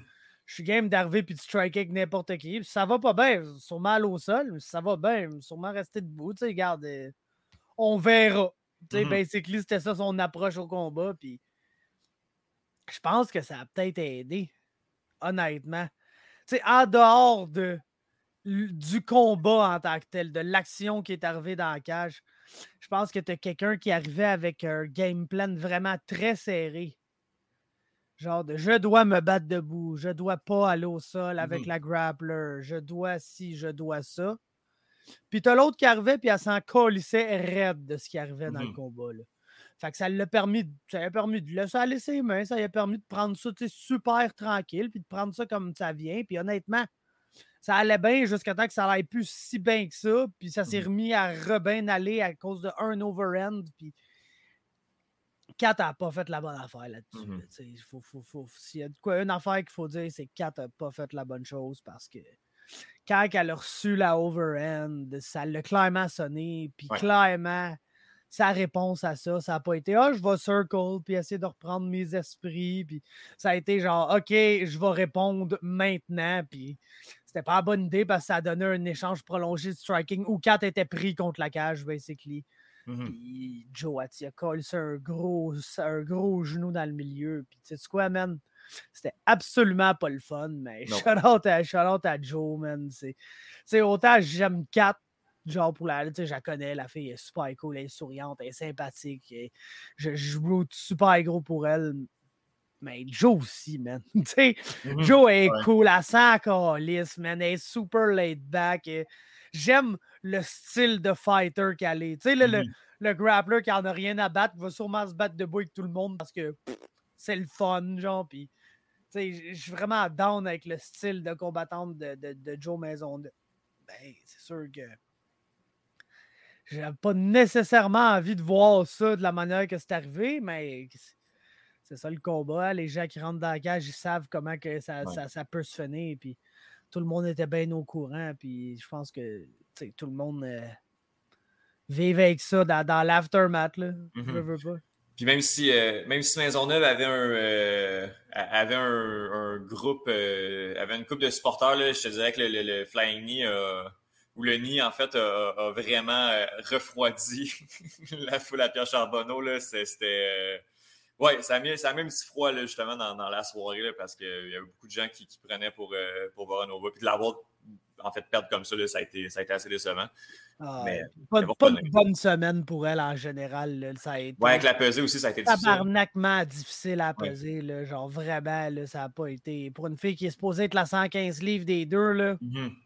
Ça- pas sûr j'ai envie de l'avoir essayé de faire 115, mais d'un autre côté, les filles à 125 qui Ouais. ont l'air encore ici. Ça, clairement, tu regardais les deux, tu avais une fille ses abs, puis une fille qui n'était pas ses abs. Mhm.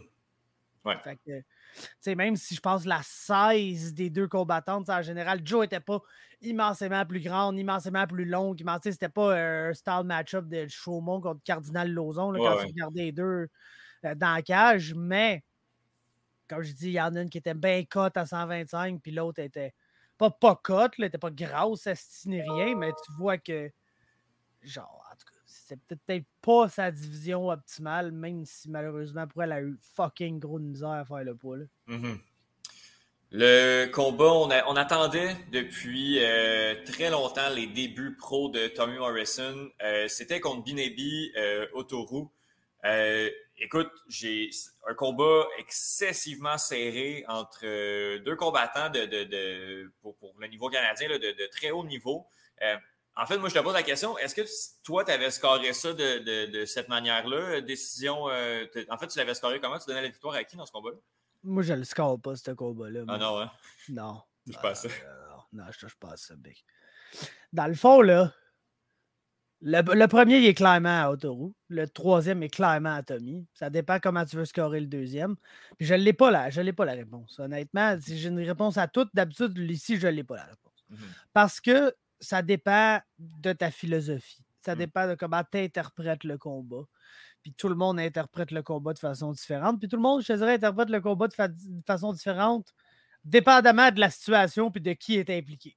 Mhm. Tu sais, j'ai vu des gens dire Oh non, le dommage, le dommage, le dommage avant tout, mais quand c'est leur gars qui a un peu plus de contrôle, un peu moins de dommages, ils sont genre non, non, mais il a contrôlé plus, il mérite la ronde. tu sais. Fait que dans le fond aussi, ça dépend. Est-ce que tu scores les trois takedowns de Morrison? Qui ont mené à zéro contrôle Hmm, au sol? ouais. On s'entend zéro. Zéro open ball, niet, nada, fuck out. Mhm.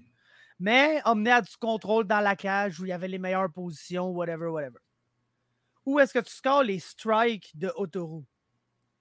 Qui sont 5-6 jabs pour une coupe de kick. là? Il n'y a aucun, Mhm. aucun grosse main gauche ou main droite qui Ouais, fait mal, aucun coup significatif dans le sens de Oh, ça, ça, ça, ça, ça a fait mal à Morrison. Ouais. Oh, Morrison, il faut qu'il recule un peu pour adresser la shot qu'il vient de manger parce qu'il il s'est mis dans une situation dangereuse. C'est rien de tout ça, vraiment. Donc, si tu les takedowns, si tu les 4-5 strikes, c'est- quoi? Je- puis honnêtement, je ne le sais pas. Je ne l'ai pas Mhm. la réponse à ça parce que moindrement, le Autoru land une bonne strike qui fait un peu mal à Tommy, il a gagné le round. Ouais. Tommy a 30 secondes de takedown, 30 secondes de contrôle sur un des takedowns. Il a réussi à s'installer dans la garde, là, essayer de lancer un peu de ground and pound, whatever the fuck qui arrive. Là, mais il y a un peu de contrôle sur un des takedowns. Je casse ça pour Tommy, facilement. Mhm. Mais personne a eu rien. Genre, l'o- l'offense qui, qui, qui est scorable, dans le fond, dans ce round-là, c'est toutes des choses qui sont peu significatives. Genre un Mm. jab, genre des petits kicks at range avec peu de power dedans. Genre, un beau takedown, ouais, mais qui mène à absolument fuck all parce que l'autre se relève tout de suite. Fait que je le sais pas. Je sais pas comment tu scores ça. Puis s'il avait donné la décision à Binabi, j'aurais pas été fâché. J'aurais pas crié au vol. Mhm. Euh, je crie pas au vol parce qu'ils l'ont donné à Tommy non plus. Puis honnêtement, comme je l'ai dit à Tommy, c'est le meilleur scénario imaginable. Win or loss, ce combat-là, parce que, man, t'as le triple de l'expérience à Fred Dupont en ce moment. là. Oui, oui, oui. Effectivement, avec un combat pro, euh, c'est vrai, t'avais raison, oui. Oui. Écoute, euh, ça a été quand même une dure soirée pour, euh, pour les combattants québécois sur les, les je dirais les, les, les 8 qui, qui combattaient ou les 7. Euh, ouais, 7 parce qu'on ne comptera pas Mehdi Zaidvan euh, là-dedans nécessairement. Il y en a seulement deux qui ont gagné. Tommy Morrison, c'était le premier. Euh, on avait beaucoup d'espoir avec, euh, avec Max Poulain. Là, on embarque dans le, le, gros de la carte, les, trois combats avec, disons, les combattants qui ont le plus d'expérience. Euh, on avait quand même beaucoup d'espoir. Malheureusement, ça ne s'est pas concrétisé. Craig Shintani, qui a réussi à soumettre Max Poulain sur son terrain de jeu. Dans ton recap, là, justement, on a appris que, que Shintani avait eu du trou avec la pesée puis qu'il avait, été. euh, en fait, il était un petit peu plus lourd que son adversaire. Est-ce que tu penses que c'est ça qui a, qui a joué dans, dans- qui a pesé dans la balance, sans faire de mauvais jeu de mots? Écoute, avant de rentrer dans ce combat-là, je tiens à dire que c'est complètement fou qu'on s'attendait pleinement à ce que Poulain Shintani, ce soit the highest level fight sur la Ouais. carte. On s'attendait pleinement à ça. Les deux gars avec le plus d'expérience et les plus haut rankés dans leur division. Puis somehow, le combat de haut niveau sur cette carte-là, c'était lui d'avant puis c'est deux débutants. Oui. C'est Morrison contre Ouais. Toru, il n'y a aucun nesti de doute là-dessus. Mhm. Fait que ça, c'est très surprenant. Maintenant, euh, écoute, c'était juste bad, là, ce combat-là. là. Il y a pas- J'ai pas, j'ai d'autre manière de, de- de le dire. C'était bad, ça n'aurait pas dû arriver. Ça aurait- Ouais. Ce combat-là n'aurait pas dû avoir lieu. Craig Shintani euh, devait faire 145. Il a demandé un catch weight à 150. Il n'a pas fait le catch weight. Il a fait 153. Le Ah ouais. lendemain, il devait peser 170 pour telle heure. Est arrivé à genre 180 cucks. Il y avait genre une vingtaine de livres de différence dans Ah la ouais. cage entre les deux gars. Puis Maxime Poulain, c'est le. Tu sais, je le comprends de dire genre, ah, moi, euh, je le sais jamais, ça va être quand ma, ma dernière chance, man, de, de combattre. tu sais, le gars, il, il a 35 ans, il a une bonne fiche, mais il sait que l'UFC, à cet âge-là, sont pas particulièrement, tu sais, excités d'engager quelqu'un, mettons, Ouais, on va ouais. le dire ainsi. Fait que le gars, il était genre, garde, man, faut que je gagne, faut que je gagne de façon impressionnante. Puis Big, le combat, il était le lendemain, puis et s'il disait non à cause que ça n'avait pas d'allure, à cause de la différence de poids et tout ça, et il ne se rebattait pas avant septembre, lui, là, là, probablement. là. Que, Il ne voulait pas laisser filer cette opportunité-là. Il avait un bon camp, il a filé, fait qu'il l'a pris, puis il n'aurait pas dû, man, parce que Carlis, il y avait 20 livres de différence avec un gars, puis le finish a été directement influencé par ça. Mhm. Parce que Poulain, puis comme Mancini l'a dit sur notre review en anglais, ou non, Poulain, il n'a pas essayé le bon takedown. Essayer un takedown, il faut que tu lèves la majorité du poids de ton adversaire pour le takedown. Quand ton adversaire a une différence de poids incroyable avec toi, c'est peut-être pas la bonne stratégie. Mais d'un autre côté, c'est peut-être son meilleur takedown. Puis quand tu arrives dans un combat de même avec le gars bien plus lourd que toi, tu y vas avec tes meilleures techniques. Tu n'essayes pas sur le takedown que tu landes une fois sur six dans le gym. Tu essayes celui que tu landes tout le temps. Ouais. Fait que ce qui est arrivé, c'est que Poulain a essayé un takedown, tu sais, fait sprawler, le gars, il a pris euh, le côté de la, de la tortue, du top euh, turtle position, puis il a passé le choke de là, ce qui est complètement weird, ce que j'ai jamais vu de ma vie, Mhm. ce qui est une très belle soumission, mais je peux pas lui donner aucun crédit pour ça, malheureusement. Là, c'est comme, c'est c'est juste bad, man, c'est juste bad ce qui est arrivé, puis Shintani, comme j'ai dit, sont, sont, sont, sont nés pour le revoir, man. Ça va être à 155 livres. là, je veux Ouais, pas. pour, pour tout le monde impliqué, incluant Craig Shintani, je veux pas euh, le voir essayer de refaire 145 livres. Je comprends que il est dans un. Il est dans un spot bizarre, ce gars-là. Se, se le cachera pas. Il est dans un spot bizarre parce que, genre, la majorité des fois qu'il a perdu, c'était contre des 155 livres qui étaient majoritairement plus gros que lui. Mm. Puis c'était majoritairement à cause de ça qu'il perdait. Parce qu'il se battait contre quelqu'un de plus gros et plus puissant. Et fait c'est sûr que ça, ça, donne le goût d'aller à 145, mais Big, t'es pas capable de faire 145. Là. Mhm. T'es même pas capable de passer proche. Là. Fait que, tu sais, je veux pas. C'était bad, man. C'était- bad all around, ça, honnêtement. Là. Mhm. Puis comme tu l'as dit, euh, tu sais, il il y avait peut-être une, une chance de se rendre au plus haut niveau pour, pour Max Poulain qui malheureusement est- vient, la porte vient de se fermer. euh, Ah, tout d'un coup fermé, avec- fermé, là, à, à cadenas pis tout. Là. Ouais, ouais. Malheureusement, là, malheureusement, là, ça le fera pas pour Max Poulain, je pense. Mhm. Ça, ça risque de le faire pour euh, Fred Duprat, euh, qui là s'inscrit comme le, en tout cas un des plus gros prospects québécois, le plus gros prospect de Samouraï. Euh, Fred Duprat, qui a fait du Fred Duprat euh, du début à la fin, je dirais, de son entrée dans la cage à sa sortie de la cage. Euh, c'est, je vais tous les toaster qui nous a, qui nous a dit, je pense. Euh, ouais, malade. Euh, 40, combien, 48 secondes, comme on, ben pas comme on s'attend, mais comme, Ouais, euh, comme on s'attend. Oui, c'est ça. Comme on s'attend. C'était fou, ça. C'était un manque de respect absolument incroyable, la guillotine qu'il a faite. Là. Elle, était. ben, là, tu connais ça plus que moi, mais il me semble que c'était tout croche, puis il a réussi. là. Gros, il n'y avait aucun setup. Là. C'est ça. C'est genre, il s'est genre fait takedown, il s'est assis.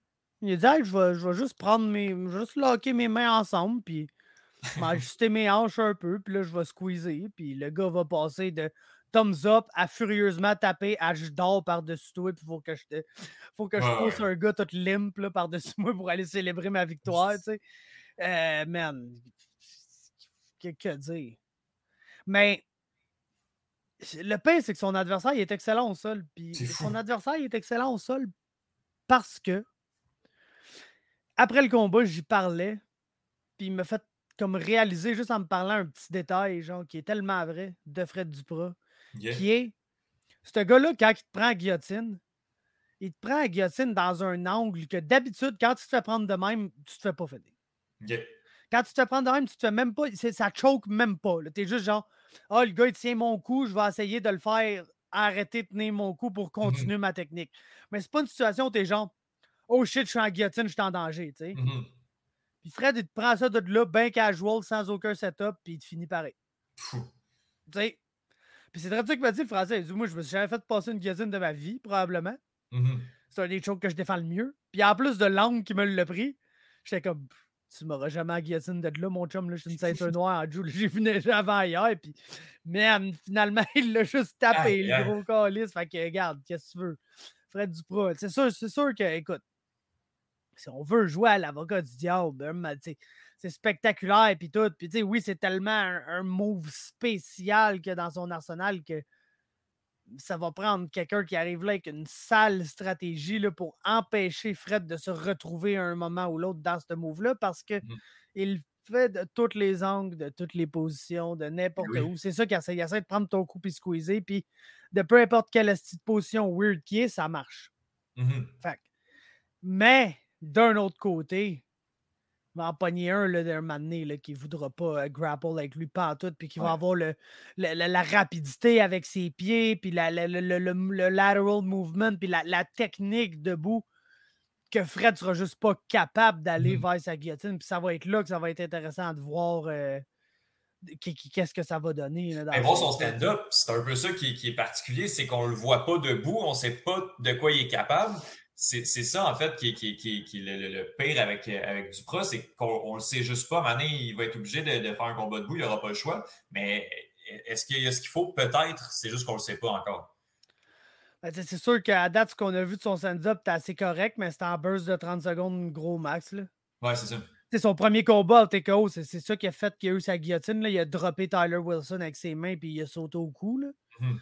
Euh, mais, tu sais, man, encore là, dans ce combat-là, on a vu un peu de son striking, mais man, le, le- le- il n'y avait aucun respect pour son adversaire. Là. Mhm. Aucun. De la manière qu'il est sorti avec ses mains et ses pieds, c'était genre, je vais te courir après jusqu'à temps que tu essaies de me take down pour que je te fasse une guillotine. Mhm. C'est clairement ça la strat. Là. Fait qu'est-ce Ouais. qu'il est sorti là avec en disant Oh, je vais montrer mes points, je vais montrer mes mains dans ce combat-là? Pas vraiment. Il est juste sorti comme un maniaque en disant plus vite tu me take down, plus vite je te choke, plus vite je peux aller manger des beignes. C'était un peu, euh, je sens ça de très loin, là, mais c'était un peu aussi ce que Cody McKenzie faisait, le gars qui avait comme 20 euh, guillotines.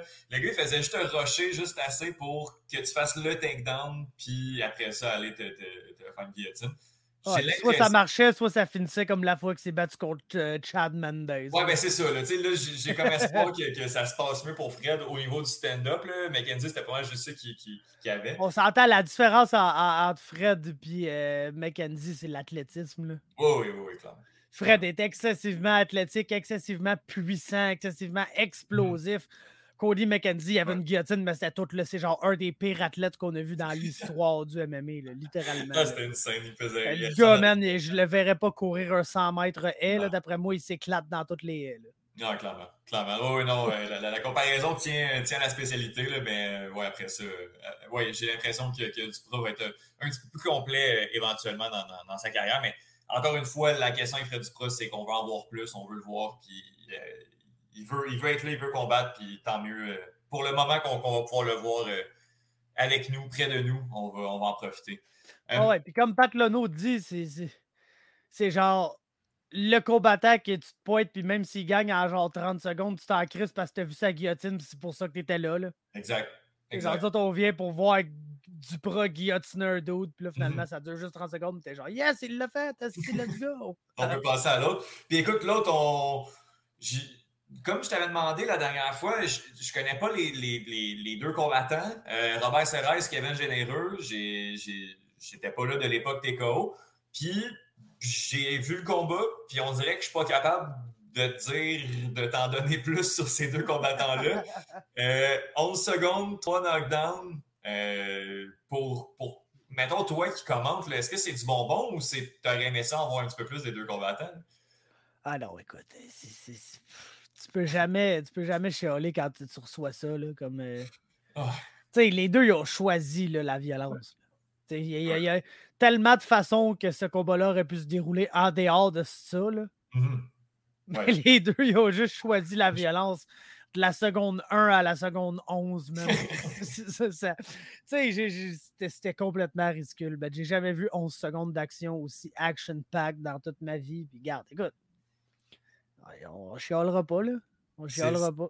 En fait, le gagnant, c'est celui qui s'est relevé le plus vite des deux quand les deux se sont entre le knockdown. C'est pas mal ça. Ouais, ouais à 100%.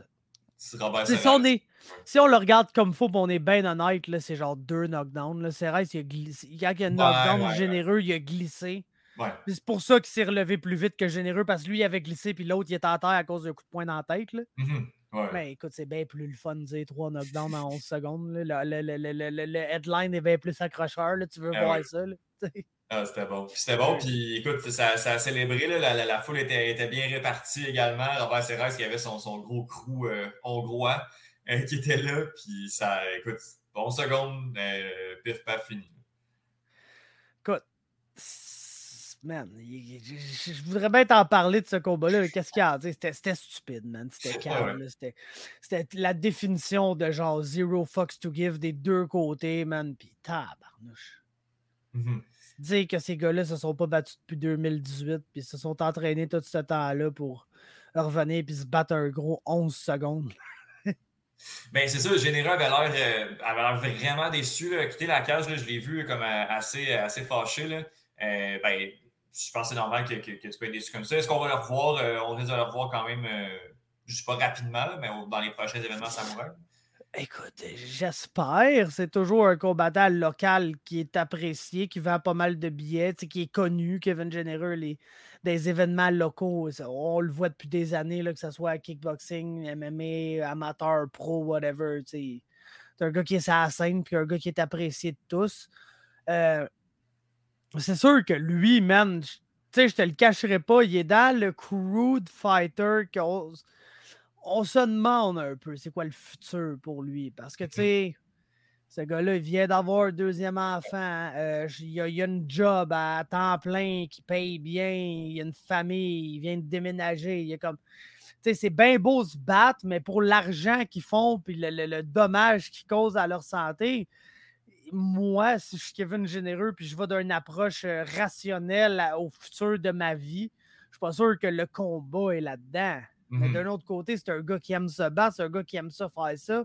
Fait que ça ne surprendrait pas qu'on qu'on le revoie. Est-ce qu'on va le revoir bientôt ou ça va juste être comme Ah, une fois par année, c'était là quand que ça donne, on va avoir un combat de Kevin Généreux. Puis ça va être le fun pour le temps que ça va durer, mais on peut pas s'attendre à avoir Kevin Généreux, le gars qui va move up les échelons pour un jour.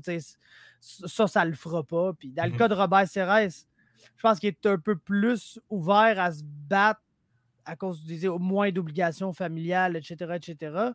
Mais c'est vrai que c'est un gars, je pense, qu'il habite en France, si je me trompe pas. Euh, si c'est pas en Hongrie, là, mais je pense qu'à ce que j'ai cru comprendre, il habite en France. Fait que c'est sûr que lui, quand il y a un combat, il faut qu'il sache beaucoup d'avance parce qu'il faut qu'il prévoit de venir à Montréal huit semaines d'avance, s'entraîner au Victory où il s'entraîne, puis préparer toutes ses affaires. Donc, je pense, honnêtement, avec cette victoire-là, Robert Serres, 5-3 se remet sur les chemins de la victoire, peut espérer pogner un, un gars de plus haut niveau peut-être dans, dans cette division-là. C'était 165 qui se battait, mais c'est c'est 255, là, on va se le dire. là. Fait que peut-être lui-même un, un Shintani, là, ou de quoi de même, Mhm. ça pourrait être un, un step-up qui serait logique euh, dans, le futur. Xavier Nash, ou de quoi de même, mais bref. Euh, à suivre là, dans, dans le cas de ces deux combattants-là. Mais ben, que- quel estime main event d'épais, man. Voyons donc, ça n'a aucun sens. C'était, écoute, ça a été ça. Même en fait, les trois derniers combats, ça a été complètement fou. L'événement de, de 7 à 10, Benjamin, 9 combats, puis la dernière demi-heure, qui, qui, tu avais tes, tes trois, euh, tes- je vais dire tes trois main events, c'était pas mal ça. C'est pas ça qui allait faire vendre, mais c'était ça tes trois gros combats que, que tu, pouvais, tu pouvais vendre. Puis écoute, ça, ça a été. euh, on ne pouvait pas s'attendre à. On pouvait pas s'attendre à plus, à, à mieux en termes, en termes d'action. Ça a été fou. Définitivement, man. Puis écoute, hey, le monde est au rendez-vous, honnêtement. Il a vendu, je pense qu'il me disait le lendemain environ 1200 billets. OK, wow. Fait que, tu sais, c'est- super bien. C'est 300 de plus que le. Tu sais, c'est sûr que le premier événement, bon, pourquoi il y avait 900 personnes? C'est parce que c'est ça qui rentrait dans l'Olympia. Ouais, exact, Et ouais. si on avait eu un plus gros amphithéâtre avec plus d'espace, euh, il, était, il y aurait eu plus de monde à cet Mhm. événement-là, à 100% Mais tu sais, on, faisait avec ce qu'on avait, ce qui était disponible à ce moment-là. Là, ils ont Pierre Charbonneau. Ça semble être une place où ils veulent revenir. C'est un, un, un amphithéâtre qui est que, tu sais, j'ai- été, j'ai compétitionné là en Jiu-Jitsu. J'ai euh, vu des nombreux événements, que ce soit New Era, que ce soit hybride, que ce soit Mm. maintenant Samouraï, euh, d'MMA qui ont été tenus là. C'est une belle place, c'est de la manière que c'était setupé. Beaucoup de tables sur le parterre, mais surtout de la place pour se déplacer. Ouais. Euh, J'avais pas la barrière dans mon dos comme à l'Olympia euh, la, la- Ouais. la dernière fois. Puis c'est sûr que la première fois à l'Olympia, je te le cacherai pas, c'était spécial parce que on était tellement. Tout était tellement plus petit qu'on on était dedans. là. On était à côté du gars qui Ouais, renait le show. de- on a vraiment vu genre l'en- le, le- le dessous de l'organisation d'un événement d'MMA. là, Parce que Mhm. le monde qui travaillait backstage, il travaillait là à côté de nous ouais. dans nos faces.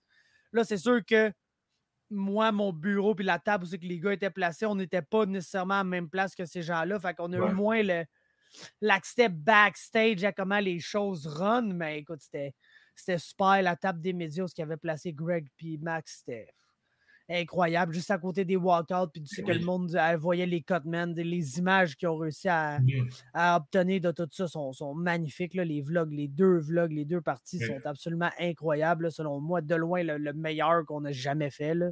Mhm. Euh, se- se- selon moi, le by far.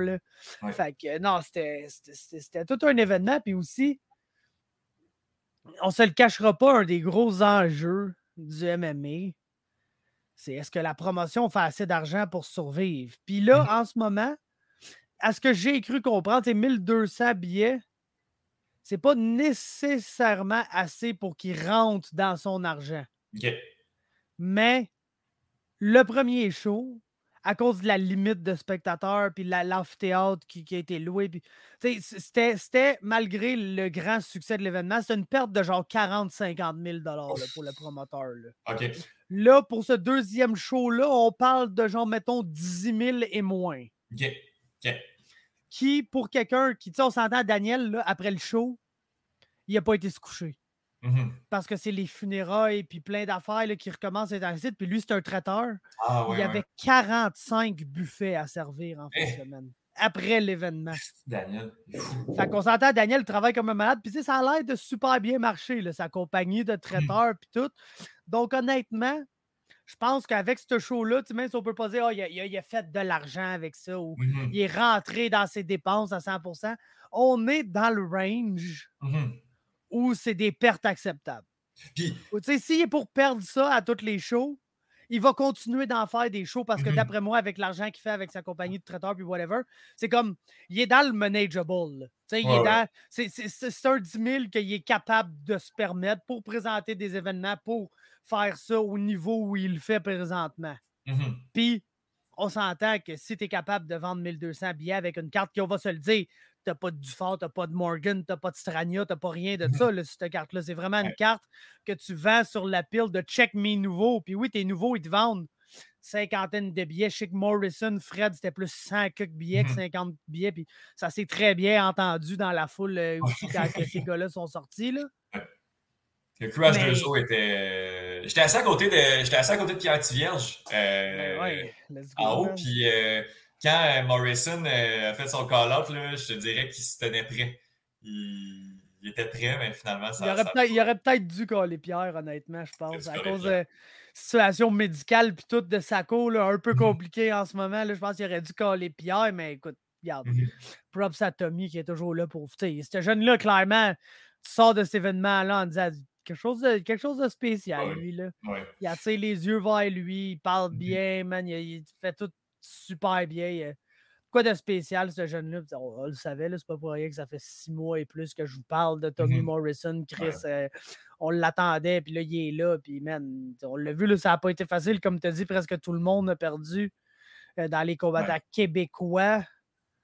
Euh, puis lui, il a gagné, man. Fait que Mhm. c'est- c'est- Tout ça pour dire, gros événement, beaucoup de potentiel pour le futur, de mettre plus de monde dans la place, de, de, Mhm. de- de vraiment faire de quoi avec ça. Puis écoute, que du positif, encore une fois, à la sortie de cet événement-là. Parce que je te cacherai pas, il y en avait des questions. Il y en avait du Mhm. monde qui disait Ah, pas sûr, la carte, manque de deadliner, ah, je suis pas sûr si. Puis honnêtement, il- je pense que Samouraï, cet événement-là était beaucoup plus important qu'on le pensait.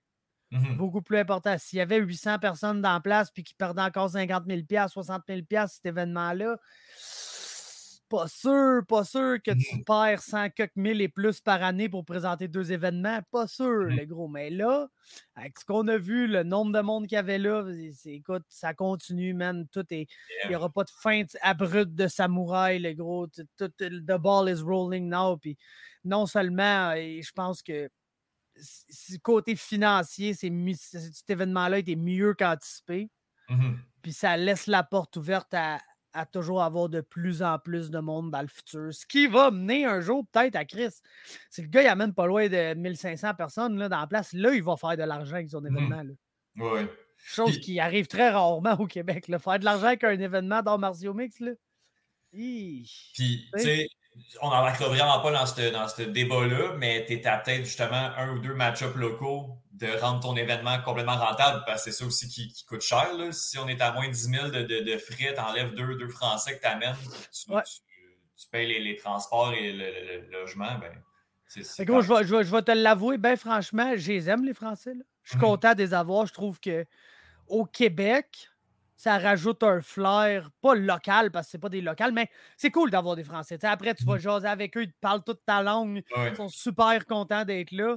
Mais comme tu dis, gros, t'as- c'est pas que je suis pas content d'avoir eu Mauricio Cruz, là, mais Mhm. t'enlèves Mauricio Cruz, puis t'enlèves un, Canadien de l'Ouest, parce qu'on va se le dire, là, venir un d'Al- d'Edmonton, là, ça te coûte aussi cher que venir un Français.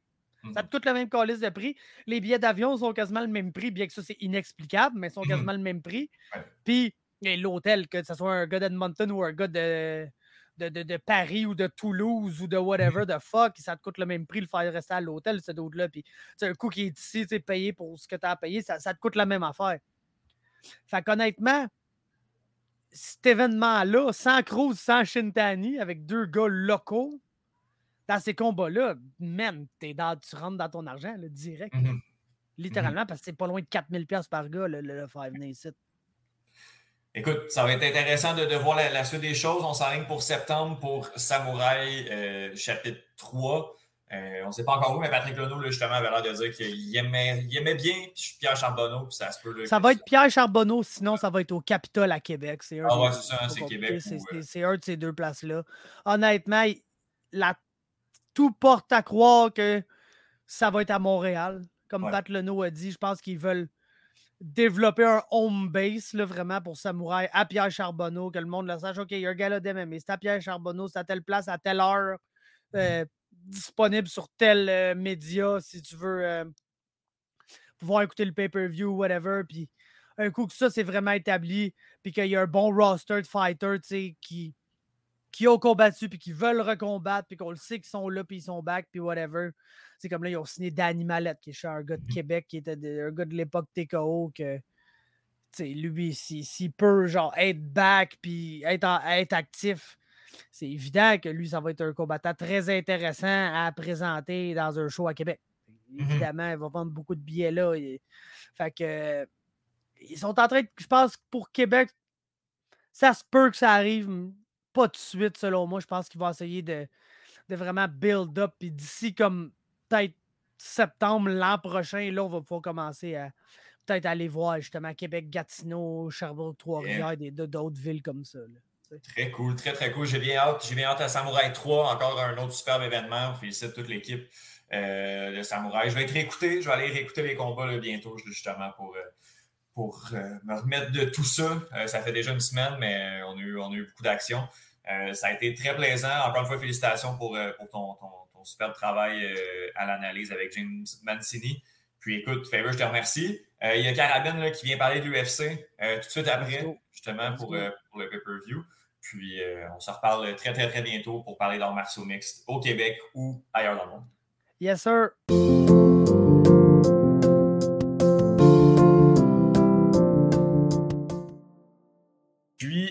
Content, euh, encore une fois, de recevoir pour parler de l'UFC Maxime Carabine. Salut Max, comment ça va? Voilà, Étienne, je suis super content, moi aussi. Merci de l'invitation. Yeah, écoute, avant de euh, se lancer dans l'UFC, je veux te demander comment tu as trouvé ta soirée de vendredi dernier? On vient d'en parler avec Faber. Euh, Samouraï 2, tu étais là, on s'est croisés. Comment tu as aimé ton, événement? C'était mémorable, Big. Franchement, c'est sûr que le Samouraï numéro 1 va tout le temps rester un peu mythique. Il y a un, mm-hmm il y avait un romantisme dans tout ça, le théâtre Olympia, la première fois que j'allais voir un gala en vrai.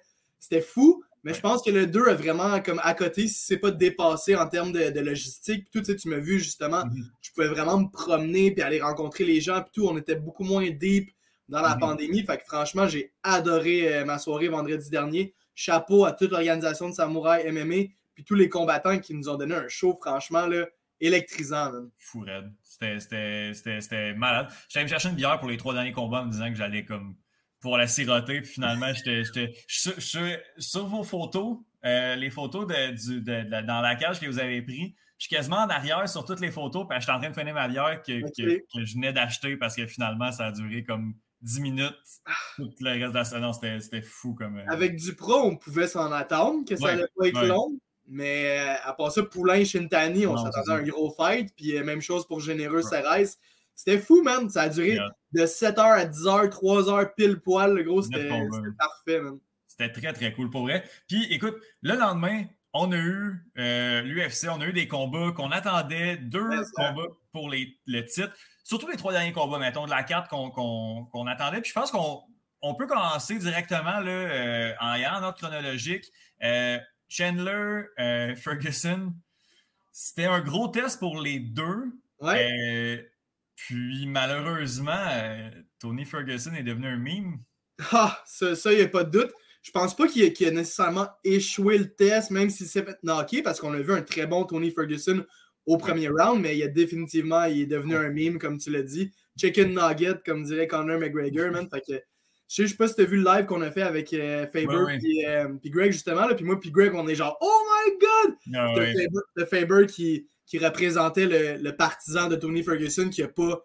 il a pas eu un sourire dans le visage. Lui, c'était la grosse déception, man. Fait que c'était vraiment Mhm. particulier comme KO. J'en j'en suis toujours pas revenu, man. Franchement, je pense que c'est, pour- selon moi, le plus gros KO que j'ai vu de ma vie, man.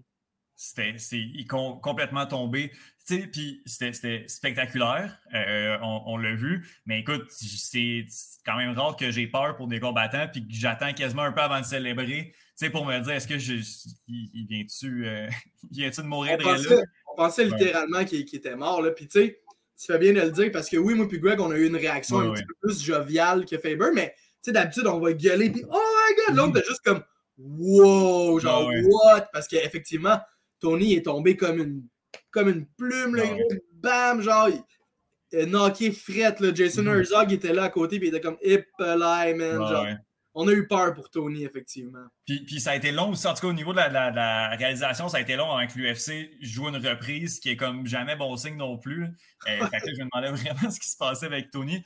Il est allé à l'hôpital, je pense qu'il était là pour la décision aussi, il était debout, il, était- ouais. il avait pris conscience. Mais écoute, grosse victoire de Michael Chandler euh, qui se remet sur le- le- la voie de la victoire après deux défaites Ouais. de suite. Tu vois quoi pour, euh, pour lui? Pas une chance pour le titre tout de suite. Est-ce que tu, tu le mettrais qui devant lui comme combat, disons, de- de- d'appoint? là? Mais Chandler, man, là, pis, genre, mine de rien, là, il est vraiment en train de devenir, genre, le gros nom de l'UFC, parce que, tu sais, Mhm.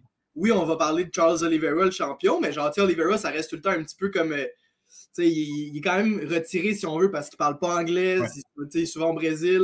Gaethje, on l'avait très haut dans nos, dans, nos, dans nos rankings, whatever, mais comme il a perdu, il a perdu, encore une fois, un petit peu de lustre. Chandler, man, gagne ou perd, là, il est incroyable. Fait que qu'est-ce que je vois pour lui, man?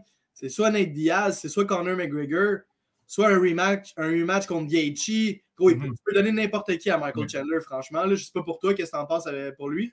Euh, j'a- j'avais vu, euh, j'avais vu, ah, je me rappelle plus qui, qui euh, j'avais vu passer. Je vais, je vais aller chercher le- le- le- les rankings devant moi, mais c'était pas, c'était pas un Makachev. Je pense que Makachev s'en va à Olivera, puis ça, on va y revenir. Mais c'était Ouais. peut-être un gars comme, euh, comme Darius, peut-être Ouais. à, tu vois. Un match-up contre Ben Hill, ça serait vraiment comme un match-up, le, pour un title comme contender, tu sais, title eliminator, genre. Mais je suis pas sûr que c'est ça qu'il veut le plus, euh, Chandler. J'ai écouté son entrevue avec Ariel Adwani, puis lui, là, il veut vraiment aller get du gros money, là. Ah ouais. hein? Soit Nate Diaz, soit Conor McGregor. Mhm. D'après moi, c'est ça pour lui qui l'attend.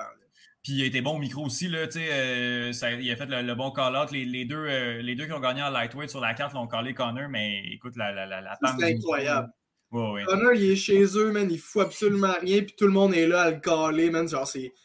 Tu sais, je suis quand même nouveau. ah, Tu sais, j'ai été fan de GSP dans le temps, Mhm. mais genre, ça fait pas si longtemps que ça que je suis l'UFC, puis genre, je m'attendais pas à ça, là. De... Que Connor, là, il peut autant être effacé, puis les gars, ils gagnent des combats tellement importants, puis c'est lui qui call out, genre, bro, c'est fou, là.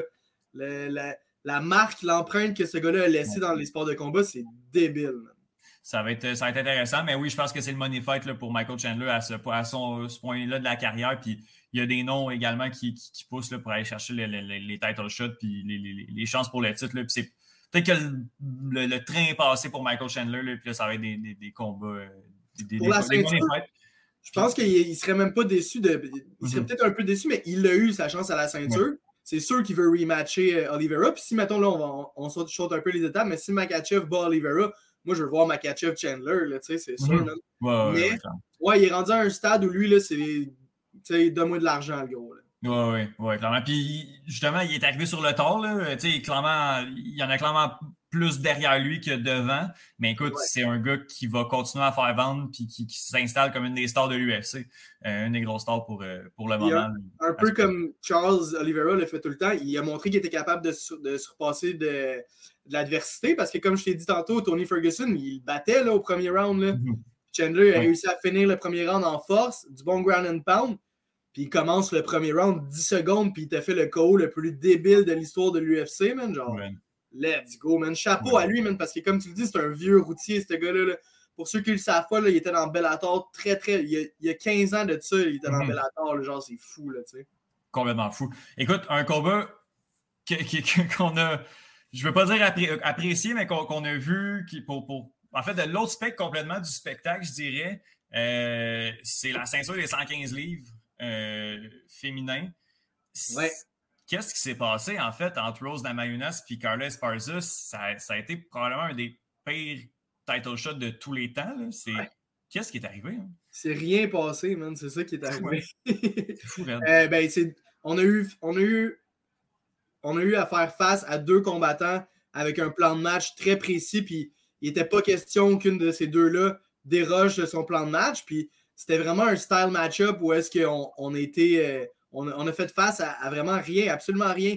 Euh, Mhm. On voulait voir un combat, puis on n'en a pas vu un, man. Genre, et peut-être au cinquième que Rose a réussi à toucher un peu plus. Le cinquième, c'est peut-être le seul round qui est clair. Puis même là, c'est pas sûr. On a vraiment eu, eu à faire face à deux combattants. Je dirais même pas gun shy. Peut-être que Rose, elle a été gun shy un peu, tu sais. Mhm. Elle voulait pas trop lancer. Ouais. Mais non, pour vrai, là, genre, comme je te dis, là, on a fait face à deux combattants avec des styles complètement différents. Puis ils n'ont pas voulu mingle, man, puis se battre. Fait que ça a été cinq rounds assez longs à regarder. Mais c'est quand même, c'est quand même des, des combattants élites. C'était un rematch. Fait que tu pouvais comprendre que Rose avait peur. Fait que genre, il s'est Mhm. passé plein de trucs, man. Le- le- on a vu le coaching de Pat Barry dans le coin à Rose qui a fait beaucoup jaser Ouais. par la suite aussi. Fait que moi, je suis content pour Carla. Franchement, j'aime beaucoup Rose. Mais je trouve que Carla, des deux, c'est elle qui est quand même allée là avec le plus d'intention de se battre. Elle essayait d'aller chercher Mhm. les takedowns, à foncer de l'avant. C'est pas elle la striker. Fait qu'il fallait pas qu'on s'attende à voir Carla essayer de lancer des coups de poing à gauche puis à droite.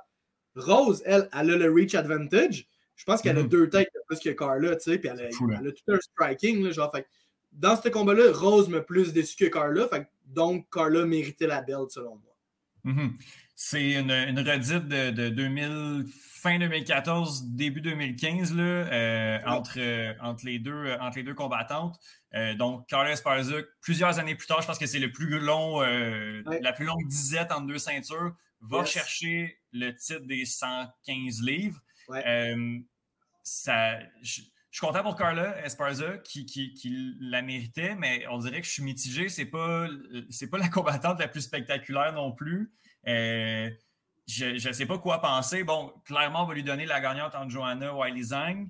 Puis écoute, ce serait le bout de la merde que, que Johanna gagne et aille rechercher sa ceinture puis qu'il y a un cycle infernal qui Ah se ouais. passe de comme quatre combattantes pendant des années. là. Ouais, full circle, mais c'est exactement ce qui s'est passé lors de leur première fight à Rose puis Carla. Carla a affronté Johanna le combat suivant, puis elle s'est fait péter. Puis Mhm. quand elle affronte euh, euh, Johanna ou Wiley Zhang, elle a un peu plus de chance contre Wiley parce que Wiley a l'air de vouloir plus lutter. Mhm. Mais si c'est à pas Johanna, Johanna va redevenir championne. Là, tu sais. On se souvient de ton fameux call que Paul Craig va être champion Yeah. à la fin de l'année.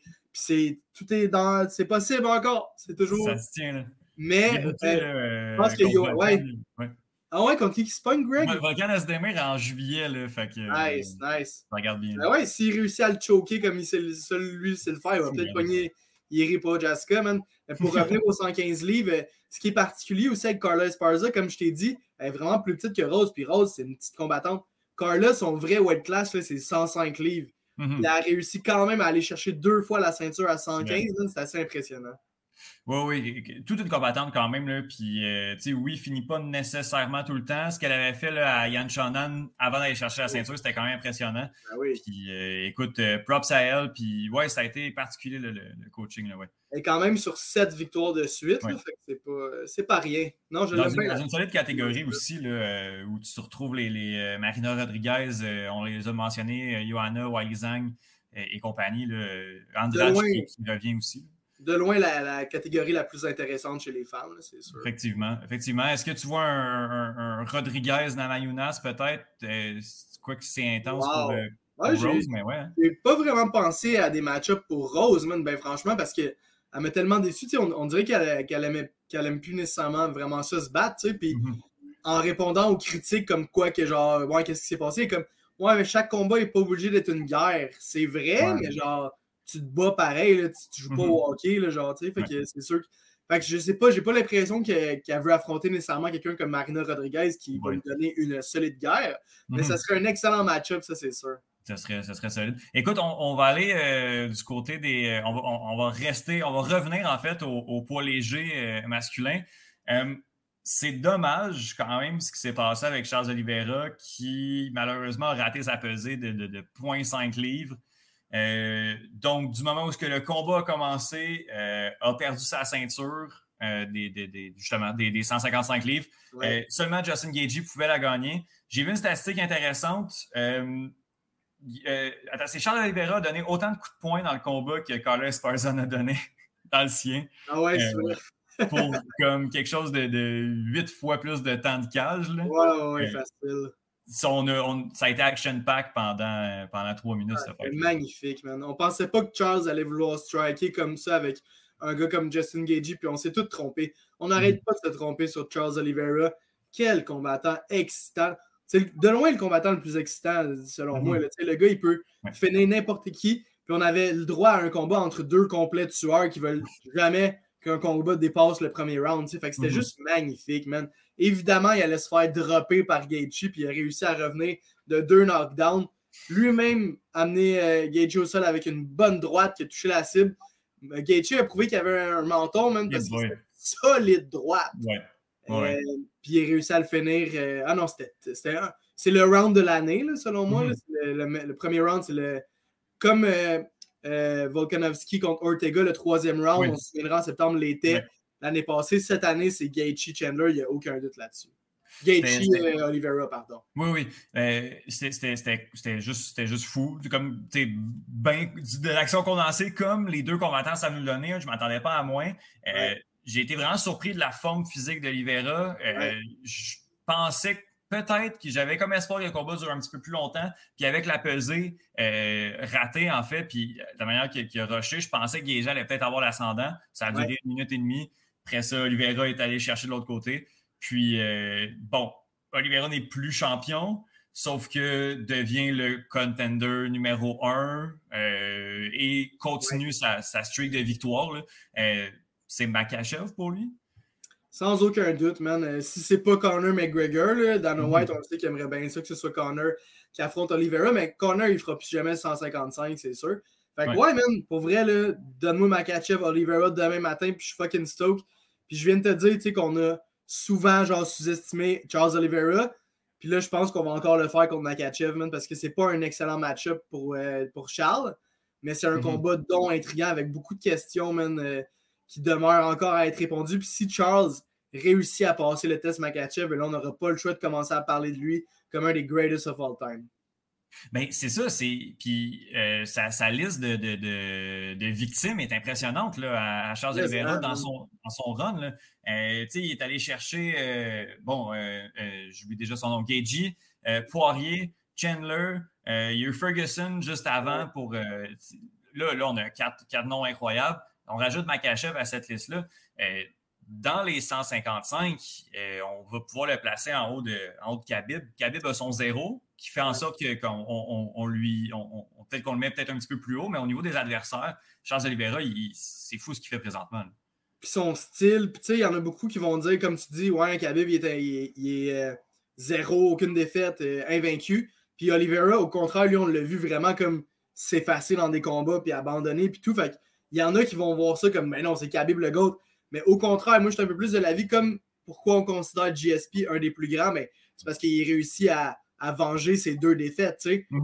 Qu'est-ce que Oliveira est en train de faire est complètement incroyable selon moi. Puis il est de loin supérieur à Khabib Nurmagomedov en, en termes d'adversité puis de- d'adversaire en tant que tel. là. Tu sais, Khabib, lui, c'est pas mauvais, là, mais c'est Gaethje, Poirier, euh, Connor qui était dans un certain prime. Conor puis Aya Quinta. Mhm. Fait que non, la run à Oliveira là, est, est deux fois mieux, là, si tu me demandes mon avis. Mhm. Surtout s'il passe Makachev. Moi, je suis prêt à le mettre dans les top 3 des GOAT euh, 155 en ce moment, Oliveira. Ouais. S'il passe Makachev, il est numéro 1, il n'y a pas de doute. Puis, euh, de la manière aussi, dans, dans sa run, euh, son seul, euh, sa seule décision, c'est contre Ferguson. Ferguson qui n'était pas tuable jusqu'à samedi dernier. Puis Ouais. avec Longbar qui a essayé d'y faire euh, Ouais. dans, dans ce combat-là. On peut dire qu'il l'a fini là, quasiment. Oui. Parce que euh, ça n'a pas d'allure. Quoique, on se souviendra là, après. Il était pas capable d'y passer à la clé de bras, puis il a tout fait pour y péter le bras. Ah, La, la- la cloche a sonné, mais si la Ouais. cloche sonnait pas, là, le bras a fait. Ouais, il arrachait le bras. Ouais. J'étais dégoûté. C'était.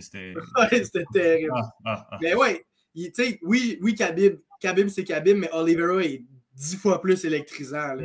Ouais, ouais. Il peut knocker un gars comme il peut le finir au sol, genre c'est fou ce combattant-là. là. Il est incroyable, mais malheureusement, je pense qu'il il pourrait perdre contre Makachev. sais. Ben écoute, c'est vraiment un gros, gros, gros match-up. Euh, on dirait qu'Olivera semble invincible pour le moment. Makachev également. a un style match-up qui, qui, avantage peut-être justement euh, le russe. Mais écoute, tout, tout, tout, peut arriver dans un combat, surtout quand Charles Oliveira est... Ah, ça va être un méchant fight, ça, c'est sûr. Qu'est-ce que tu penses des. Euh, il y a le vote là, pour les pay-per-view, il y a le vote des, des, fans qui gagnent l'argent en crypto. Là? Ouais. Euh, t'as-tu vu le top 3? en fait, je vais te donner le top 1. Là.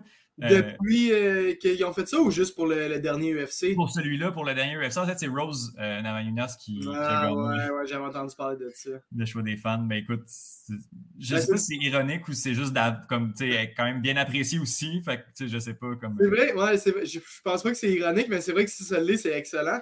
Mais non, je pense que c'est surtout parce que c'est une fan favorite, puis le monde ben sont un, peu, un peu sad qu'elle ait perdu sa, sa, sa ceinture. Euh, mais pour l'ironie, man, on va dire que, que c'est pour l'ironie, man. Yeah, on va le prendre comme ça. Euh, euh, Max, est-ce qu'il y a autre chose sur cette carte qui, qui, a retenu notre attention? Il y a eu beaucoup, beaucoup de décisions, beaucoup de décisions partagées. Ouais. puis ben, les finishes ont été gros, là, quand même. Ouais, c'était vraiment une carte spéciale. André Fiallo, man, qui a complètement défoncé son adversaire, puis il faisait un retour dans la cage seulement trois semaines après sa dernière victoire. Sauf que Cameron Van Camp, c'est loin d'être un combattant élite. Fait je mhm. pense que je donnerais, euh, je donnerais la palme pour le, pour le, combat le plus excitant des préliminaires à Brandon Royval, man, que tu connais souvent très bien.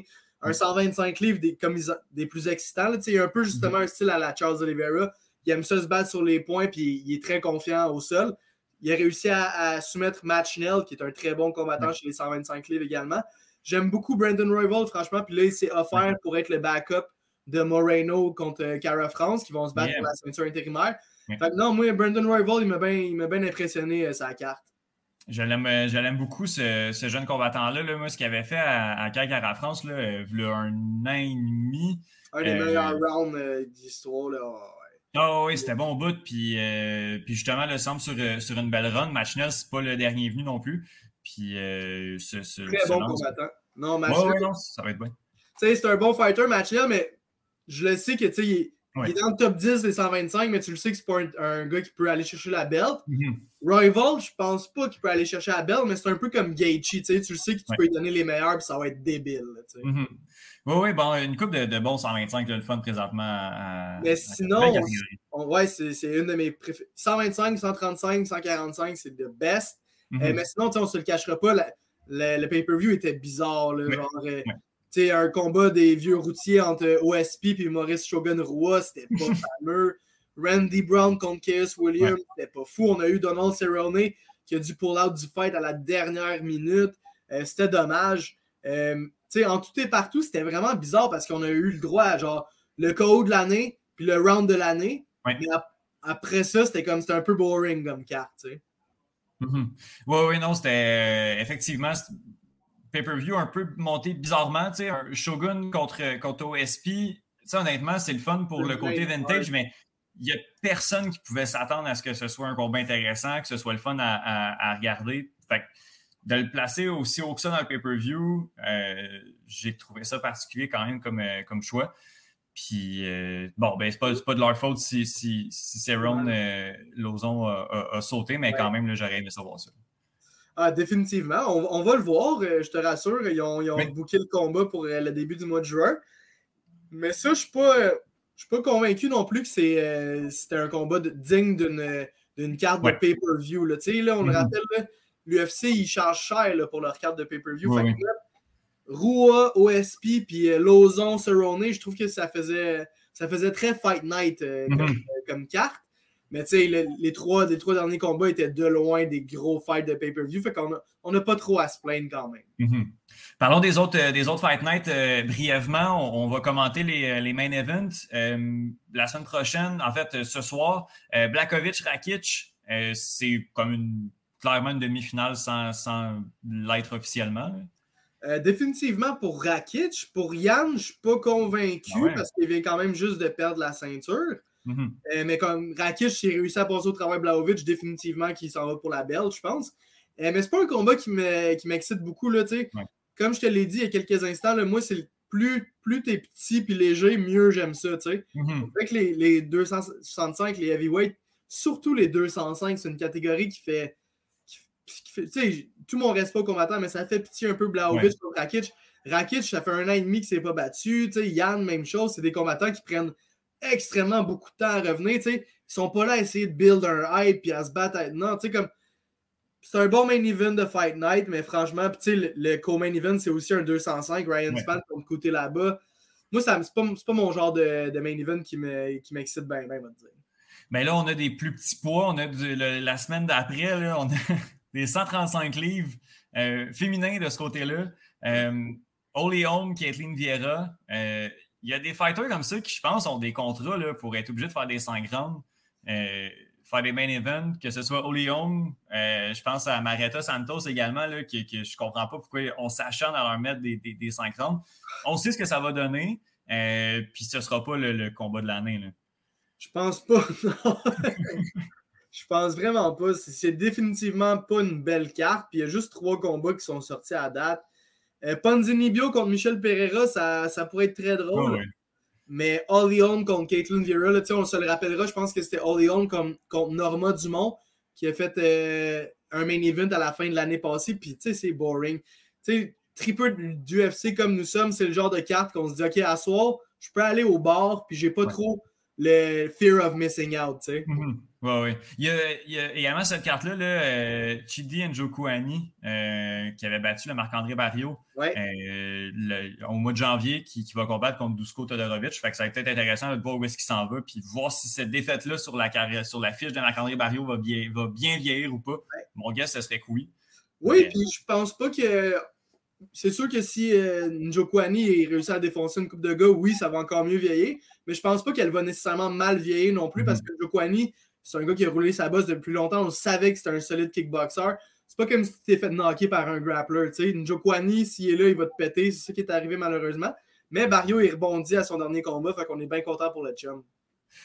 La semaine euh, d'après, euh, deux semaines plus tard, en fait, on est en début juin. Euh, un combat, je suis quand même surpris en regardant la carte que ça n'a jamais été fait. Alexander Volkov contre euh, Jairzinho Rosenstruck. Ouais. Euh, encore une fois, on dirait que je- il y a comme deux avenues, là, celle où, euh, où Volkov travaille, fait du Volkov et euh, s'en va chercher une décision ou un finish tardif ou Rosenstruck qui, qui passe une, une share puis qui knock Volkov. Je vois pas d'autres scénarios possibles à ce combat-là. Non, ça, moi, je trouve que ça sent le combat ennuyant, ça, c'est sûr. Ouais. Rosenstrike, on l'a vu, oui, être électrisant par, par moment dans l'UFC, mais tu sais, c'est un jeune combattant, on a 12 victoires, 3 défaites. Je pense pas ce qu'il y y a nécessairement ce qu'il faut pour se battre parmi les meilleurs. Volkov, oui, mais euh, il est devenu un petit peu plus ennuyant qu'il l'était à ses débuts dans l'UFC. Fait que c'est pas quelque chose qui m'excite bien, bien non plus, me dire, mon Étienne. Fait qu'on va voir, euh, on va manger, on va manger des croûtes euh, pas mal jusqu'au prochain, jusqu'au prochain pay-per-view. Ouais. Puis écoute, je te, je te pose la question en terminant sur les, les combats euh, qui sont annoncés pour le moment. Euh, ça risque d'être un pay-per-view assez ardu, mais euh, bon, est-ce qu'il y a un combat là-dedans? C'est quel le combat qui t'excite le plus? Est-ce que c'est le retour de Johanna ou Ah, voir qu'est-ce que Glover va pouvoir faire contre euh, Yeri? Non, Même pas. Ah non, encore une fois, les 205, ça me parle pas beaucoup. C'est Ah sûr non. que c'est Johanna contre Wiley Jang. Ça va être bon, le Pro HK contre Teixeira. Mhm. Mais tu sais, il y a deux avenues à ça. Puis on va. Tu sais, Pro HK, il, il peut pas knocker Teixeira selon moi. Puis Ah d'après moi, Glover va choquer Yeri assez rapidement. Ouais, moi aussi, c'est ça que je pense. Moi, j'ai, Ouais. à la maison, là, je sais pas si on m'entend, mais j'ai, on a une fan de Yeri.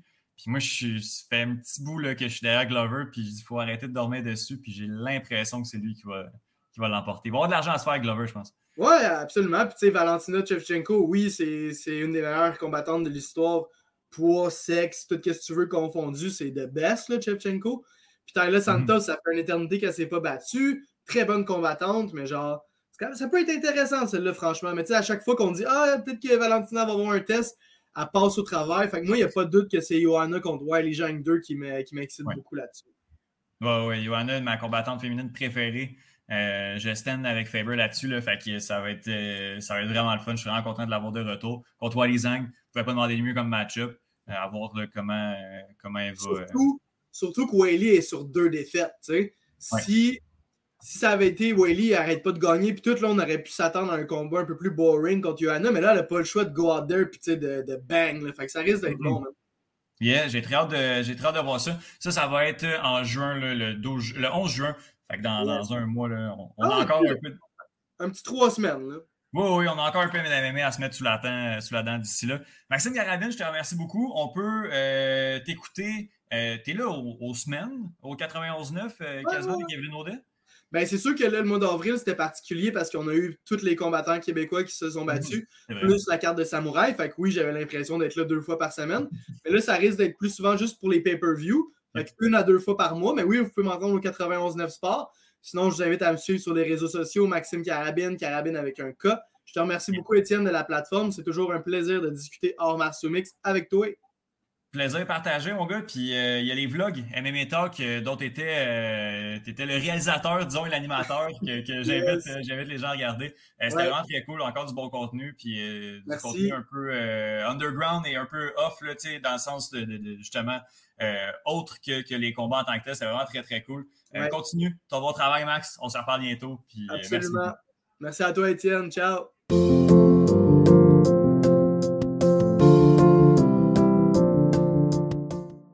Merci beaucoup euh, à Max Arabine, merci à Faber, merci à Thomas et merci à Phil. Pas merci au petit lapin de 4 pouces, je vous dirais maximum, qui est venu euh, me déranger dans ma fenêtre pendant l'enregistrement de cet épisode. Je m'excuse encore à Thomas. Euh, la semaine prochaine, on va parler euh, soccer assurément. Euh, on a encore plein d'autres sujets. L'actualité n'arrête pas malgré le fait que, ben, que l'été arrive. il y a beaucoup de sports qui arrêtent, il y a beaucoup de sports qui reprennent également.